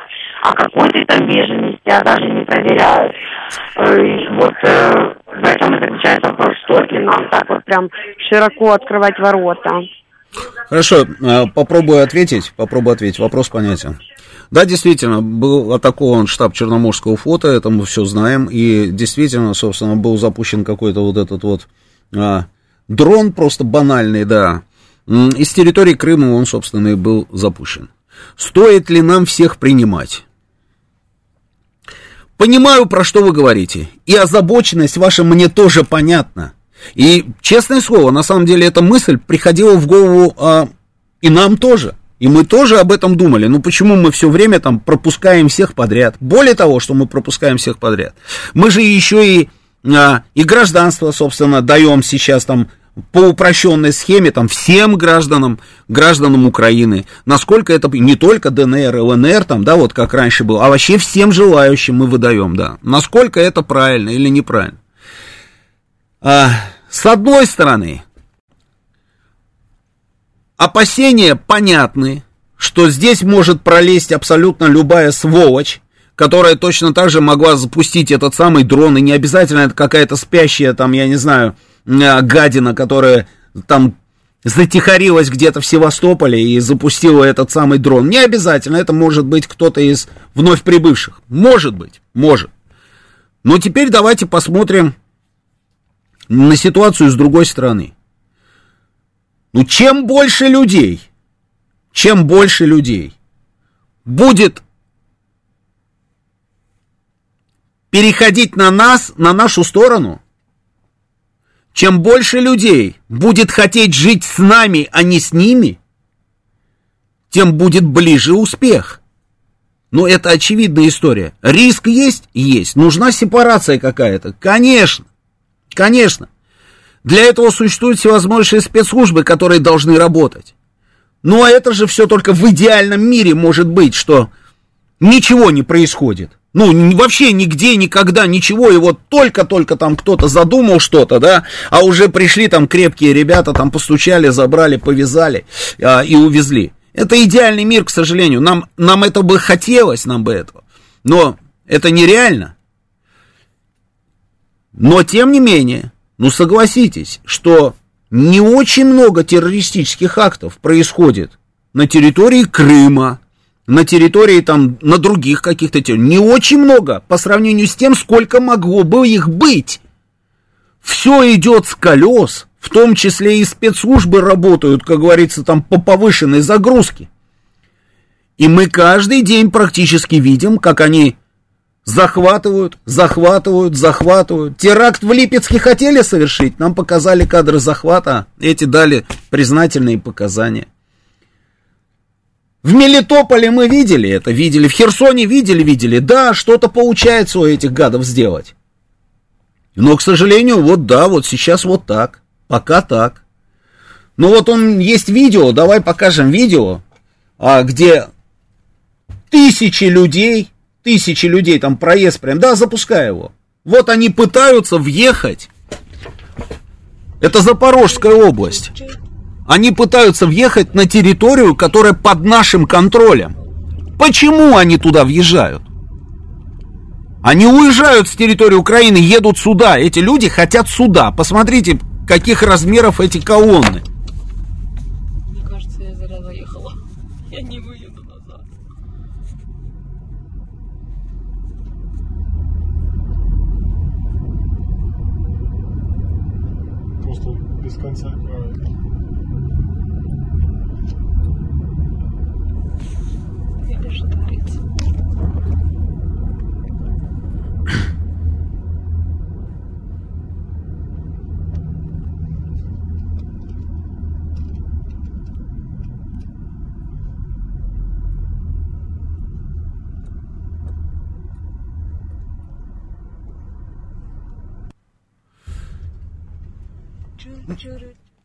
Все, да?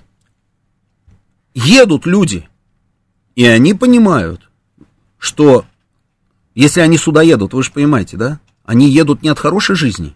Они понимают, что здесь лучше. Они делают свой выбор, и они едут сюда. Они едут на территории, которая под контролем у нас. И таких людей на территории Украины, вот той, которая существует сегодня, миллионы, я вам скажу, миллионы. И не только там на восточных каких-то областях, южных областях, да, и на западной Украине. Есть такие люди, их миллионы. Ну давайте мы попробуем их сюда не пускать. Ну и, и что? Ну получается там плохо, мы говорим о том, что мы хотим исправить это плохо, но при этом вы нам тоже не нужны. Но это какая-то тупиковая ситуация. Тупиковая. Да, летают эти дроны, да, есть эти взрывы по Донецку бьют кассетными боеприпасами, там мины противопехотные разбрасывают. По Донецку. Мы же видели эти кадры. по мирному городу бьют всем, чем можно. Максимальное количество людей хотят убить. Там дрон этот атакует этот штаб. В Херсоне, в Запорожье, там где-то закладки какие-то делают, убивают там каких-то чиновников периодически там взрывают там какие-то автомобили, да, там, чтобы еще кого-то там угробить. Они это делают. Но они это делают, потому что это они. И они вот этими методами, они демонстрируют нам что на самом деле? Вот скажите мне, пожалуйста, где разница между вот этими людьми, которые называют себя официальной властью и принимают эти решения, и людьми, которые, там, я не знаю, мы, мы всегда там в мирное время называли там их террористами, негодяями и, и, и всякими нехорошими словами. Разницы никакой нет. Здесь это делается на государственном уровне, на секундочку. И все молчат, все ослепли, никто ничего не видит. Противопехотные мины, запрещенное оружие, самая подлая история из всего, что может быть. Это мины, минометы, я об этом говорил. Особенно противопехотные. Она же может не убить, но она обязательно оторвет тебе ногу.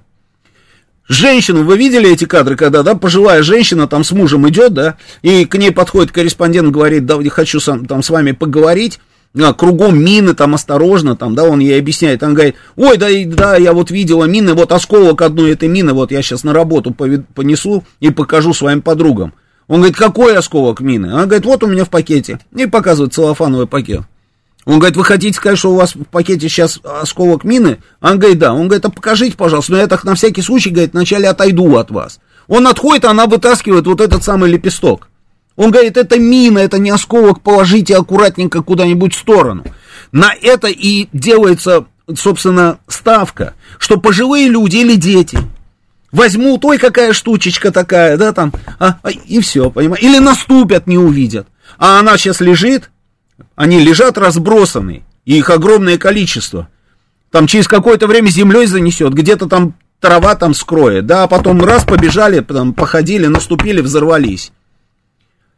Но это же просто феерическая, феерическая мерзотность того, что делает там вот это вот киевское руководство, чем бы они ни руководствовались какие бы громкие слова нам не говорили. Особенно, когда я вижу вот это вот заявление, где этот гаденыш?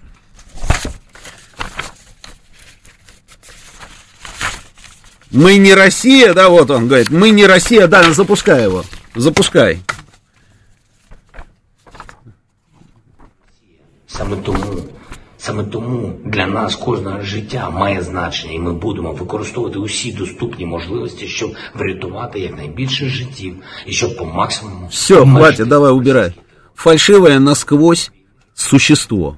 Просто фальшивое существо. Существо, которое разговаривает на украинском, никогда до этого по-украински не говорило. Которое себе голос ставил там, чтобы посолиднее выглядеть.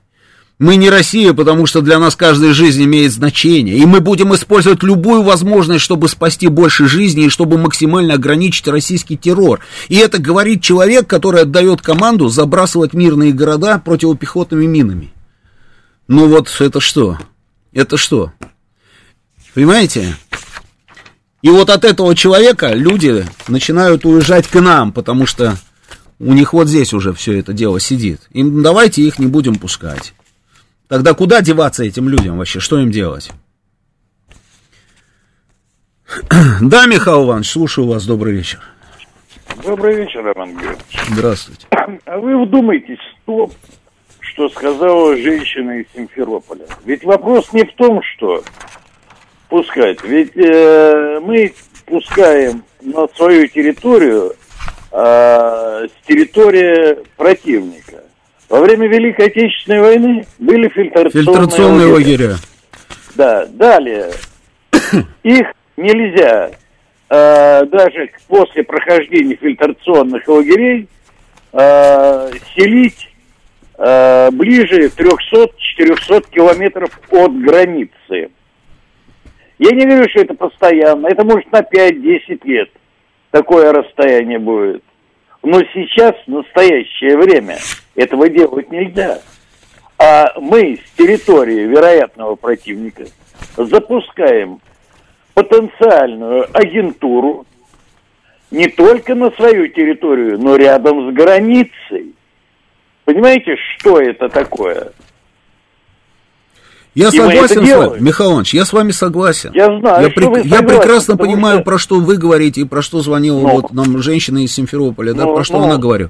Я надеюсь, Михаил Иванович, я надеюсь, я же да. просто, вы же понимаете, да, у меня, э, я не могу отвечать э, в подробностях за работу тех, собственно, структур, которые должны заниматься этим вопросом. И я надеюсь, что мы понимаем, что запуская вот так вот огромное количество людей на нашу территорию, мы понимаем, что здесь могут быть и диверсанты, и разведчики, и все остальное.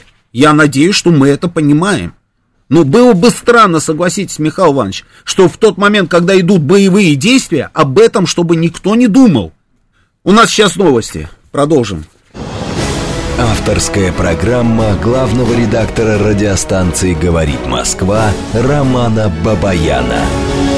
20.36 в Москве, это радио «Говорит Москва». Я, Роман Бабаян, продолжаем работу в прямом эфире. Телефон прямого эфира 8495-7373-94 и 8.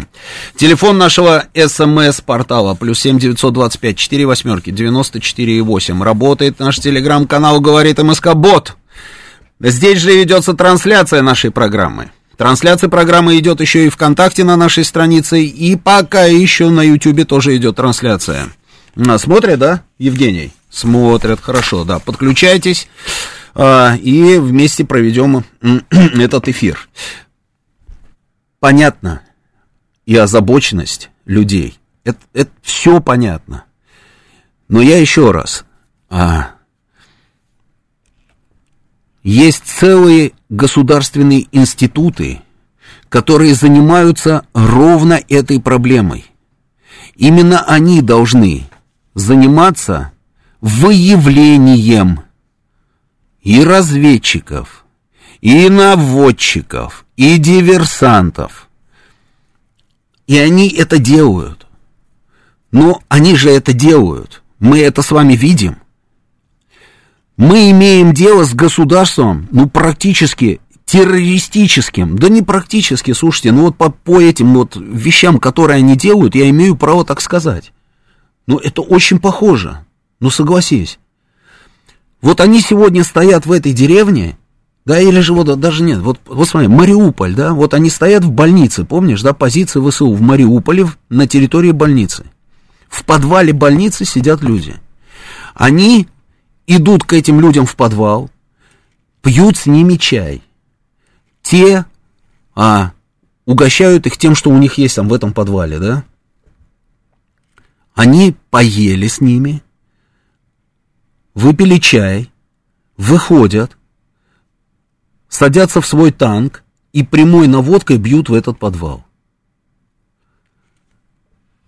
Не попадают. Именно поэтому, собственно, нам и рассказали – вот эти все детали. Но это же показательная история, согласись. Вот любой нормальный человек, если, если ты, тебя, тебя приютили, по большому счету, да, напоили тебя чаем, потому что ты сидишь в этом танке, а тебе холодно, тебе горяченького дают там, да, попить. И ты возвращаешься и стреляешь, ты только что с этими людьми сидел здесь. Ты сидишь в какой-то деревне, в населенном пункте. Уходишь оттуда. Ну, потому что тебя выбивают, да, наступающие части. Ты отступаешь.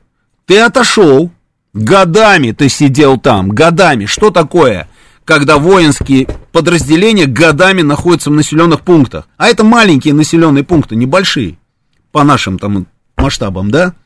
Они там все друг друга знают, ты же знаешь, да? А в маленьком городе все знают друг друга. Годами там стоят солдаты и офицеры, ВСУшники. Там, я про этих вот отморозков расписных даже не говорю. Я про вот э, регулярные части.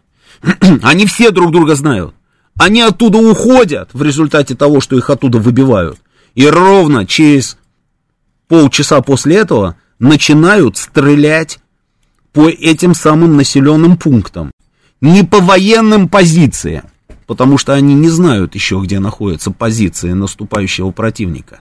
Они бьют по этим населенным пунктам, чтобы убить как можно больше этих самых людей. Они всех знают. Это показательная история, согласись. Закидать город минами, вот этими подлыми, противопехотными, город, в котором мужиков там по большому счету-то уже и не осталось, да, они все воюют. Значит, это кто? Это старики, дети и женщины. И ребенок может наступить на нее, да, там на эту мину. Я не знаю, его веса хватит для срабатывания механизма или нет, потому что на Фольклендских островах, я помню, шаг влево, шаг вправо с дороги сделал, можешь взорваться. Там единственная дорога идет через все острова от порта Стэнли до Гусгрин, и с дороги сходить нельзя, потому что все заминировано со времен войны англо-аргентинской. Но пингвины там ходили, потому что веса тела пингвина не хватало для срабатывания механизма взрывного. Но тем не менее, ну, вдруг наступил и взорвался. Они же знают, что это город, это мирный город. Вы зачем это делаете? Когда они прикрываются всеми этими людьми, мы уже, к сожалению, к этому привыкли. Они прикрываются этими людьми. И эти люди от них бегут к нам. Ну давайте действительно, вот как Михаил Иванович говорит, ну предположим, мы их взяли и за 300, за 400 километров куда-то там отвезли фильтрационный лагерь посадили, и они сидят в этом фильтрационном лагере. Насколько это будет правильно? Я не думаю, что это правильно. Потому что это обязательно скажется на отношении этих людей к нам. Они не на такой прием рассчитывают. Сто процентов. И они не на такую жизнь рассчитывают. И если они делают ставки на Российскую Федерацию, Российская Федерация не может, не имеет права их обманывать. Но выявлять все эти ДРГ, диверсионно-разведывательной группы. Выявлять там всех этих гадов, которые потом дрон там самопальный какой-нибудь запускают с самопальным взрывным устройством. Конечно, надо. Но для этого существуют специально обученные люди, и они должны работать. И я уверен, отработают. Слушаю вас, добрый вечер, вы в эфире. Алло. Да, здравствуйте, здравствуйте. Роман Георгиевич. Здравствуйте. Да, добрый вечер. Вот относительно вы тут э, затронули сейчас э, про Сербию, сейчас же на Украину перешли, да? Мы обо всем сразу. Хорошо, давайте я про Сербию быстро скажу. Давайте. Э, если можно, да, а то уже отошли в Украине. Я просто, меня Сергей зовут, я обычно перевожу вот ваш режим, да, из режима фэнтези. Вот в футболе есть там режим профессионал, новичок, там и режим мировой класс. Вот ваш режим я обычно перевожу режим радио фэнтези в радио реальность. У Вучича что там? Территории какие-то проблемы, да, я так понимаю, с э, пропорцией населения территории. Так вот, я хочу ему сказать, товарищ Вучич, никакие больше российские солдаты его там защищать не будут. Вот сменится власть в России, да, у него единственный момент только будет добежать до Ростова, долететь до Ростова, если сможет. Да, никто за него там воевать не будет. Вот ему дали территорию, пусть занимается своей Сербией, у него прекрасная большая территория, у него там всего 9 миллионов человек. Вот пусть занимается Сербией, 9 миллионами не лезет ни в какие, ни в Косово там. У албанцев, кстати, 23 миллиона. А то их оставят там вот один на один. И Вучич только успеет, знаете, переплыть Адриатику там, попросить убежище у итальянцев, скажет, мне яйца отрезают, спасите меня или итальянцы, или кто россиянцы, или еще кого-нибудь просить прощения. Mm. У вас все? Ну, если вы что-то прокомментируете, могу дальше прокомментировать. Mm. Проблем. А. Но у, него, у него нету, у него забот нету в Сербии, ему, ему надо куда-то залезть в Албанию, в Косово, да, вот нет, нет забот. Все, Косово все это тоже Сербия, вы в курсе? Все решил там в Сербии, да, все вопросы, у него все прекрасно. Я вам говорю, Косово это тоже Сербия, вы в курсе? Если Косово Сербия, тогда, извините меня, mm. я не знаю, тогда что? Пакистан это Индия. Тогда Пакистан это Индия, тогда, я не знаю, Курил это Япония, Нет, и, не это так. Россия. Нет, это все не то. У вас каша в голове, я смотрю. Курила, Япония, Пакистан это Индия. Да, в общем, да, понятно все. Значит, а, Косово это Сербия. И Сербия не признает отчленение Косово и Метохии от территории Сербии. Это раз. Во-вторых, уж точно не вам советовать господину Вучичу заниматься ему своими сербами, сколько там, 9 миллионов, как вы сказали, или не заниматься. И уж точно не вам советовать господину Вучичу делить сербов на тех сербов, которыми надо заниматься, и тех сербов, на которыми заниматься не надо. И точно не вам рассказывать о том, что там будет делать Албания с одним местом господина Вучича, и а, вы о своем этом месте подумайте. А, это вот как-то вот так. А что касается Курилы, это Япония и все остальное, просто читайте книжки, читайте читайте, слушайте умных людей. Но вы, видимо, не из этой оперы, поэтому мне кажется, что все эти советы я могу оставить при себе. А посему у нас Ростислав, добрый вечер, я вас слушаю. Здравствуйте, Ростислав. У меня про 24 февраля, про его роль в истории судьбе России к вам два вопроса, Роман Георгиевич. Ко мне Хотел давайте, хотел... попробую. Да, я хотел бы отдать должное всей редакционной политике. Вот в годы первых загранпоездок Анны газета «Правда» тогда писала, что Политбюро ЦК КПСС – это ленинский штаб партии. Если сказать про Москву сейчас, можно с гордостью сказать, что с первых дней СВО редакция превратилась в Бобояновский штаб по воодушевлению слушателей э, правильностью специальной военной операции. Тут Очень хорошо. Очень хорошо. Да, по последствиям два вопроса. Первый, вот, э, ну, все, допустим, Сербия будет с нами. Вот в начале 2000-х в МК была большая статья «Изгой его команда по одного олигарха».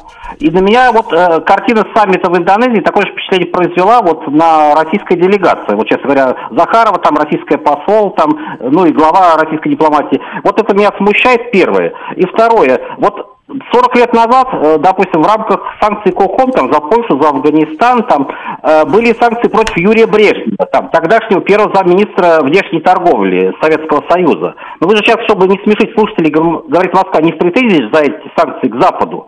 Скажите, Роман Георгиевич, в 2062 году, на, говорит Москва, будут ли какие-то особые претензии или не будет их вот персональным санкциям, например, против племянника главы государства в «Газпроме» сейчас? Вот в 62 году как это будут оценивать? Чего? Да, следующий звонок, да. Мне нужен переводчик срочно. Переведите кто-нибудь, да. Все то, что я сейчас услышал. Добрый вечер. Добрый вечер, Роман Георгиевич. Евгений меня зовут. Вот. Вы знаете, вот э, разные темы обсуждались сегодня, но вот меня и моих, как говорится, хороших, близких друзей беспокоит то, что происходит у нас внутри. Я имею в виду поддержка со стороны, значит, операции наших, как говорится, граждан. Но вы посмотрите, что происходит на каналах, э, как вам сказать, вот СМИ. Ведь у нас, э, ну, я уже не хочу быть банальным по поводу пятой колонны, пятой, шестой, седьмой, десятой. Вот, Шахназарова Михаила поддерживаю, а, а регулярно его смотрю, и он во многих вопросах прав. Э, то, что надо заниматься на местах э, теми скрытыми людьми, которые, вот те, кто себя показал уже, и наши артисты и тому подобное, ладно, бог с ними – но те, кто позволяет некоторым товарищам выходить на сцены, в эфире появляться, вот скрытые покровители, вот ими надо заниматься. И, и таких людей, скрытых предателей, у нас очень много. И это беспокоит. Да, это правда, да, предателей много. Очень. Да, я, я, с вами, я с вами, как это неожиданно, да, совсем, то, совсем, что внутри. Да, совсем не неожиданно. Мы 30 лет не занимались вообще ничем. Да, вы правы. Да. А, и у нас а, все это называлось проявлением демократии и торжеством либеральных идей, да, а на самом деле это все оказалось просто, понимаете, есть дешевки, а есть люди. И э, какими бы они громкими там словами, как говорится, не огрызались на то, что их называют предателями, от этого ничего не меняется. И что бы они там ни говорили, всем все понятно. Но что касается а, того, что именно надо заниматься, я согласен. Но вы обратили внимание, что после 24 числа таких людей стало меньше? Их стало меньше, и кто-то уехал сам кто-то убежал, а, кто-то не успел убежать, и а, кого-то арестовали, задержали, судят и так далее. Кто-то просто замолчал. Я думаю, что это только начало, продолжение следует обязательно, потому что, вот как говорят, такое вот есть устойчивое выражение, да, сегодня, так как вчера уже не будет, да, так как вчера уже не будет. И мы это понимаем, и они это понимают. И они понимают это, что так как вчера уже не будет. Уже нельзя будет возглавлять театры, получая государственные деньги, а в этих театрах и на телевизионных площадках выступают потом эти режиссеры, да, которые там возглавляют эти театры, и поливают а, грязью ровно ту самую страну, которая финансирует их театр. Не получается так поменяют руководителя. Поменяют. Нельзя будет работать на больших должностях, считать себя крутым менеджером, но при этом, собственно, быть с фигой кармане. Не получится. Придется уезжать, если успеют. И в эфир, я уверен, не вылезут те, кто очень хочет туда вылезти. Потому что так как вчера уже не будет. Потому что нельзя, понимаете? Нельзя перевести свои миллион, миллионы там куда-нибудь там в Британию, обзавестись там какими-то дворцами и повесить в этих дворцах сумасшедшие картины и показывать их потом, знаете, на своих этих раутах великосветских и хвастаться этими коллекциями. Не получится, потому что если отсюда ты убежал, там тебя накроют, и там у тебя все заберут, и картины у тебя отнимут, и потом ты начнешь скулить и пищать, что у тебя нет денег для того, чтобы сходить там, я не знаю, в какой-нибудь ресторанчик и купить себе какую-нибудь еду. Будешь скулить, пищать, и какие бы заявления ты ни делал, так не получится, потому что так уже нельзя. Изменилась ситуация. Ну, нельзя так. Нельзя выходить в прайм-тайм центральных федеральных каналов а с фигой в кармане. Не получится, нельзя. И это все еще только начало процесса. Следующий звонок. Добрый вечер. Э, добрый вечер. Здравствуйте. Э, Олег, э, я хотел бы, да, с вами полностью согласиться, Роман, что эта практика все-таки киевских властей со всеми этими фильтрационными лагерями, у нас абсолютно гуманное отношение, наоборот, всячески людям, беженцам помогает Россия, это все абсолютно правильно и специальные органы наверняка будут эффективно бороться с диверсантами, да, э, ВСУ и тому подобное. Вот единственное, вот, конечно, хотелось бы, чтобы, ну, в ближайшие, может, пару месяцев э, произошел некоторый перелом, некоторый вот такой обвал ВСУ, чтобы были достигнуты, да, вот, военные результаты, с одной стороны. Ну и с другой, внутри страны, действительно, может быть, для граждан России, для десятков миллионов, было бы полезно несколько скорректировать социально-экономическую политику в плане большего внимания к нуждам населения. Может быть, вот такие практические моменты. Да, спасибо. Военные успехи есть, не видеть их нельзя. Это факт медицинский. А, они еще будут, обязательно. И мы с вами даже не можем а, и предположить, какими они будут. Потому что мы не можем понять, где, где, собственно, мы остановимся. Ну, никто этого точно не знает. Это знает, наверное, один человек. Но он пока нам об этом не говорил. Хотя мы догадываемся. Предполагаем, догадываемся. Обязательно это все будет. А, что касается внутренних каких-то вопросов, там, да, социальных таких вопросов, ну, это всегда, всегда надо делать это. Не только, не только сейчас. Этим надо заниматься постоянно. Анна, слушаю вас, добрый вечер. Как ваши дела? Да ничего, вот если бы еще Ростислав ко мне не привязывался. Господи. Я не знаю, что он ко мне пристал-то. А. Я ведь не Волгина, красавица, умница, терпеливица. Мне ведь это надоест, если поганое хайло открою, и прилетят куски Ростислава Панковочку. Спокойствие только, спокойствие. Ростислав, это тот вот, э, который переводчик мне нужен был, да? Это он, да? Да. да а, я понял, да. Да там часто переводчик нужен бывает. Я не знаю, как Бабаян с Фомино его по утрам в выходные терпит. А, я не в курсе. Да, я в курсе. А. Ладно, бог с ним, да. дай Господь ему здоровья. Да. Роман Георгиевич, я по поводу Польши. Да. Ну, не могу я. Я, конечно, во времена Яна Жишки не жила, но вот во времена расцвета Прометея и при господине Пилсудском я уже жила. Мне, конечно, все годы было глубоко безразлично Прометея и Пилсудский, я о них не знала, по большому счету. А вот о том, что храм Александра Невского в Варшаве разрушили, я знала и знала очень хорошо. Потому что на этот храм мой прадед, покойный, дед Павел, очень любил Александра Невского. И он дважды сдавал деньги по 3 рубли. В 98 году, по-моему, и в 906 у меня он сохранились грамотки к подписному листу. Еще с тех лет. Я же все храню. И из этого храма, после того, как его разрушили, наших православных священников ведь под вооруженным конвоем сгоняли в костелы. И молчала вся Европа. Хоть бы кто-нибудь сказал слово. Когда у нас была богоборческая вся эта деятельность, все орали, что делают советы. А что делали поляки, не сказал никто колонны, до сих пор не могу забыть, яшмовые, куда они дели с этого храма? Не, не выкинули, они их поставили на могилу Пилсудского в Кракове. Муж мой видел. А что касается этого славянского братства, было там такое, вот если мне память не изменяет, француз, э, господи, Франциск, по-моему, Духинский, по-моему, Франциск Духинский, который на каждом углу орал, что единственное славянское государство – это Польша. А все остальные в видоты с желтой куртки. Ну да. И после этого мне Олег звонит, и какие-то еще претензии предъявляет к нам. Тютчева, Тютчева надо читать. Анна, ну, надо читать Тютчева. Тютчева я прочитаю как-нибудь. На днях. Обещаю Олегу. Спасибо.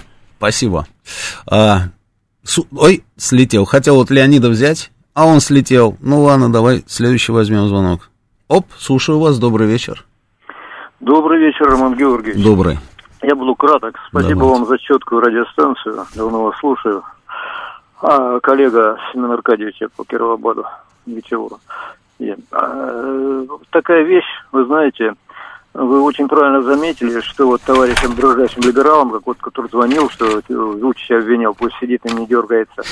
Вот мы не дергались, не дергались за Украину, закрывали глаза и что получили. Я совершенно с вами согласен в этом вопросе. Очень хорошее замечание. И Милошевич, когда его сгубили, он говорил, его слова, ну вы как грамотный политик знаете, помните, наверное, он говорил, следующее, вы россияне. И все это очень четко вырисовывается. И очень страшная аналогия с 2014 годом, очень страшная. И вот как э, страшно видеть, что у нас много таких людей, которые оказались в 2014 году вот этими вшивыми либералами, которые желали поражения России – Э, в, Первой мировой войне, которые привели к этому. Ну, я не, буду, не будем называть пальцем, указывать, кто это сделал. Вы знаете, да? Кто желал поражения России в Первой мировой войне. И сейчас эти же люди в другой трансформации существуют. Вот это страшно. Поэтому на Донбассе рождается новая Россия. Рождается. И она вернется, наверное, наведет порядок у нас. Будем надеяться на это. Я, знаете, под конец хорошую положительную вещь скажу. Я вот видел мельком по Р-24 по России. Угу. Знаете, как эти вот эти вот э, прыгающие вот эти вот эти э, ну, мины вот эти э, обезвреживают, научился народный талант. Берут шест, к нему при, при бутылку пустую от воды пластиковую, да, ну, надевают на нее. Да, да, да. Днище вырезают, и вот получается такая как бы съемник, где, я, где яблок. Под, а легонько берут вот эту вот штучку, которая, ну, вот это, угу. разбрасывают, да, угу. и относят ее в эти самые места. Очень порадовала такая смекалка солдатская. ДНРовцы и ЛНРовцы, ребята. Вот напоследок я хочу такую положительную вещь сказать. То Спасибо. есть народная мудрость победит любую хитрость э, либеральную. Спасибо. Да, Леонид, слушаю вас. Добрый вечер. Добрый. Вообще не хотел звонить, но вот когда вы стали говорить про режиссеров, решил позвонить. Для меня это прям больная тема, потому что я в свое время защищал кандидатскую в области кино как раз. И вот то, что сейчас э, последние там лет 10 снимается, конечно, кошмар, особенно в том ключе, что это снимается за наши с вами деньги. Потому что там каждый второй фильм имеет безвозвратные деньги от Минкульта. Э, большие деньги. И вот э, абсолютно верно вы говорите. Я думаю, что я уже вижу, что там уже головы полетели, и вся эта лавочка скоро закроется. И придется отвечать за то, что вы делаете. Но что еще меня отдельно радует, о чем, может быть, вам тоже когда-нибудь следует поговорить, это то, что полетели головы и среди тех, кто э, их пестует и воспитывает, ну, это я в, частности имею в виду МАУ. Я понял. Вот. Вот, и я думаю, что в ближайшее время мы увидим некоторые перестановки и в ВЭШ, э, тоже неизбежно. Вот. И самое главное, что те люди из правительств разных уровней, которые это все м- пестовали и покрывали, они, я думаю, что, как говорится, к следующему приготовятся. Спасибо. Думаю, нас ждет интересное время. Спасибо. Вот те люди, которые нам здесь рассказывают, что что же мы туда полезли, вот пишут там, зачем нам это все нужно, Украина, Тючево нам пытаются тут этот самое посоветовать прочитать. Вот смотрите, несколько цитат. Я горжусь тем фактом, что среди полутора тысяч карателей в Бабьем Яру было 1200 полицаев из ОУН и только 300 немцев. Об этом заявил депутат Горсовета Ровно в Киевском вестнике от 26 февраля 1993 года, задолго до всех этих событий. 93 год, два года существует только Украина. Дальше. План боевых действий с Россией был разработан в 2005 году. Украина готовилась к войне с Россией с пятого года. Гриценко, пожалуйста, вам. Кто не скачет, тот москаль. Мы с вами это слышали, да? Массово орут, да, об этом. Правильно? Правильно? Москаляку на геляку, коммуняку на геляку, коварады, ватники, там как еще только нас не называют, да, все массово это происходит на Украине.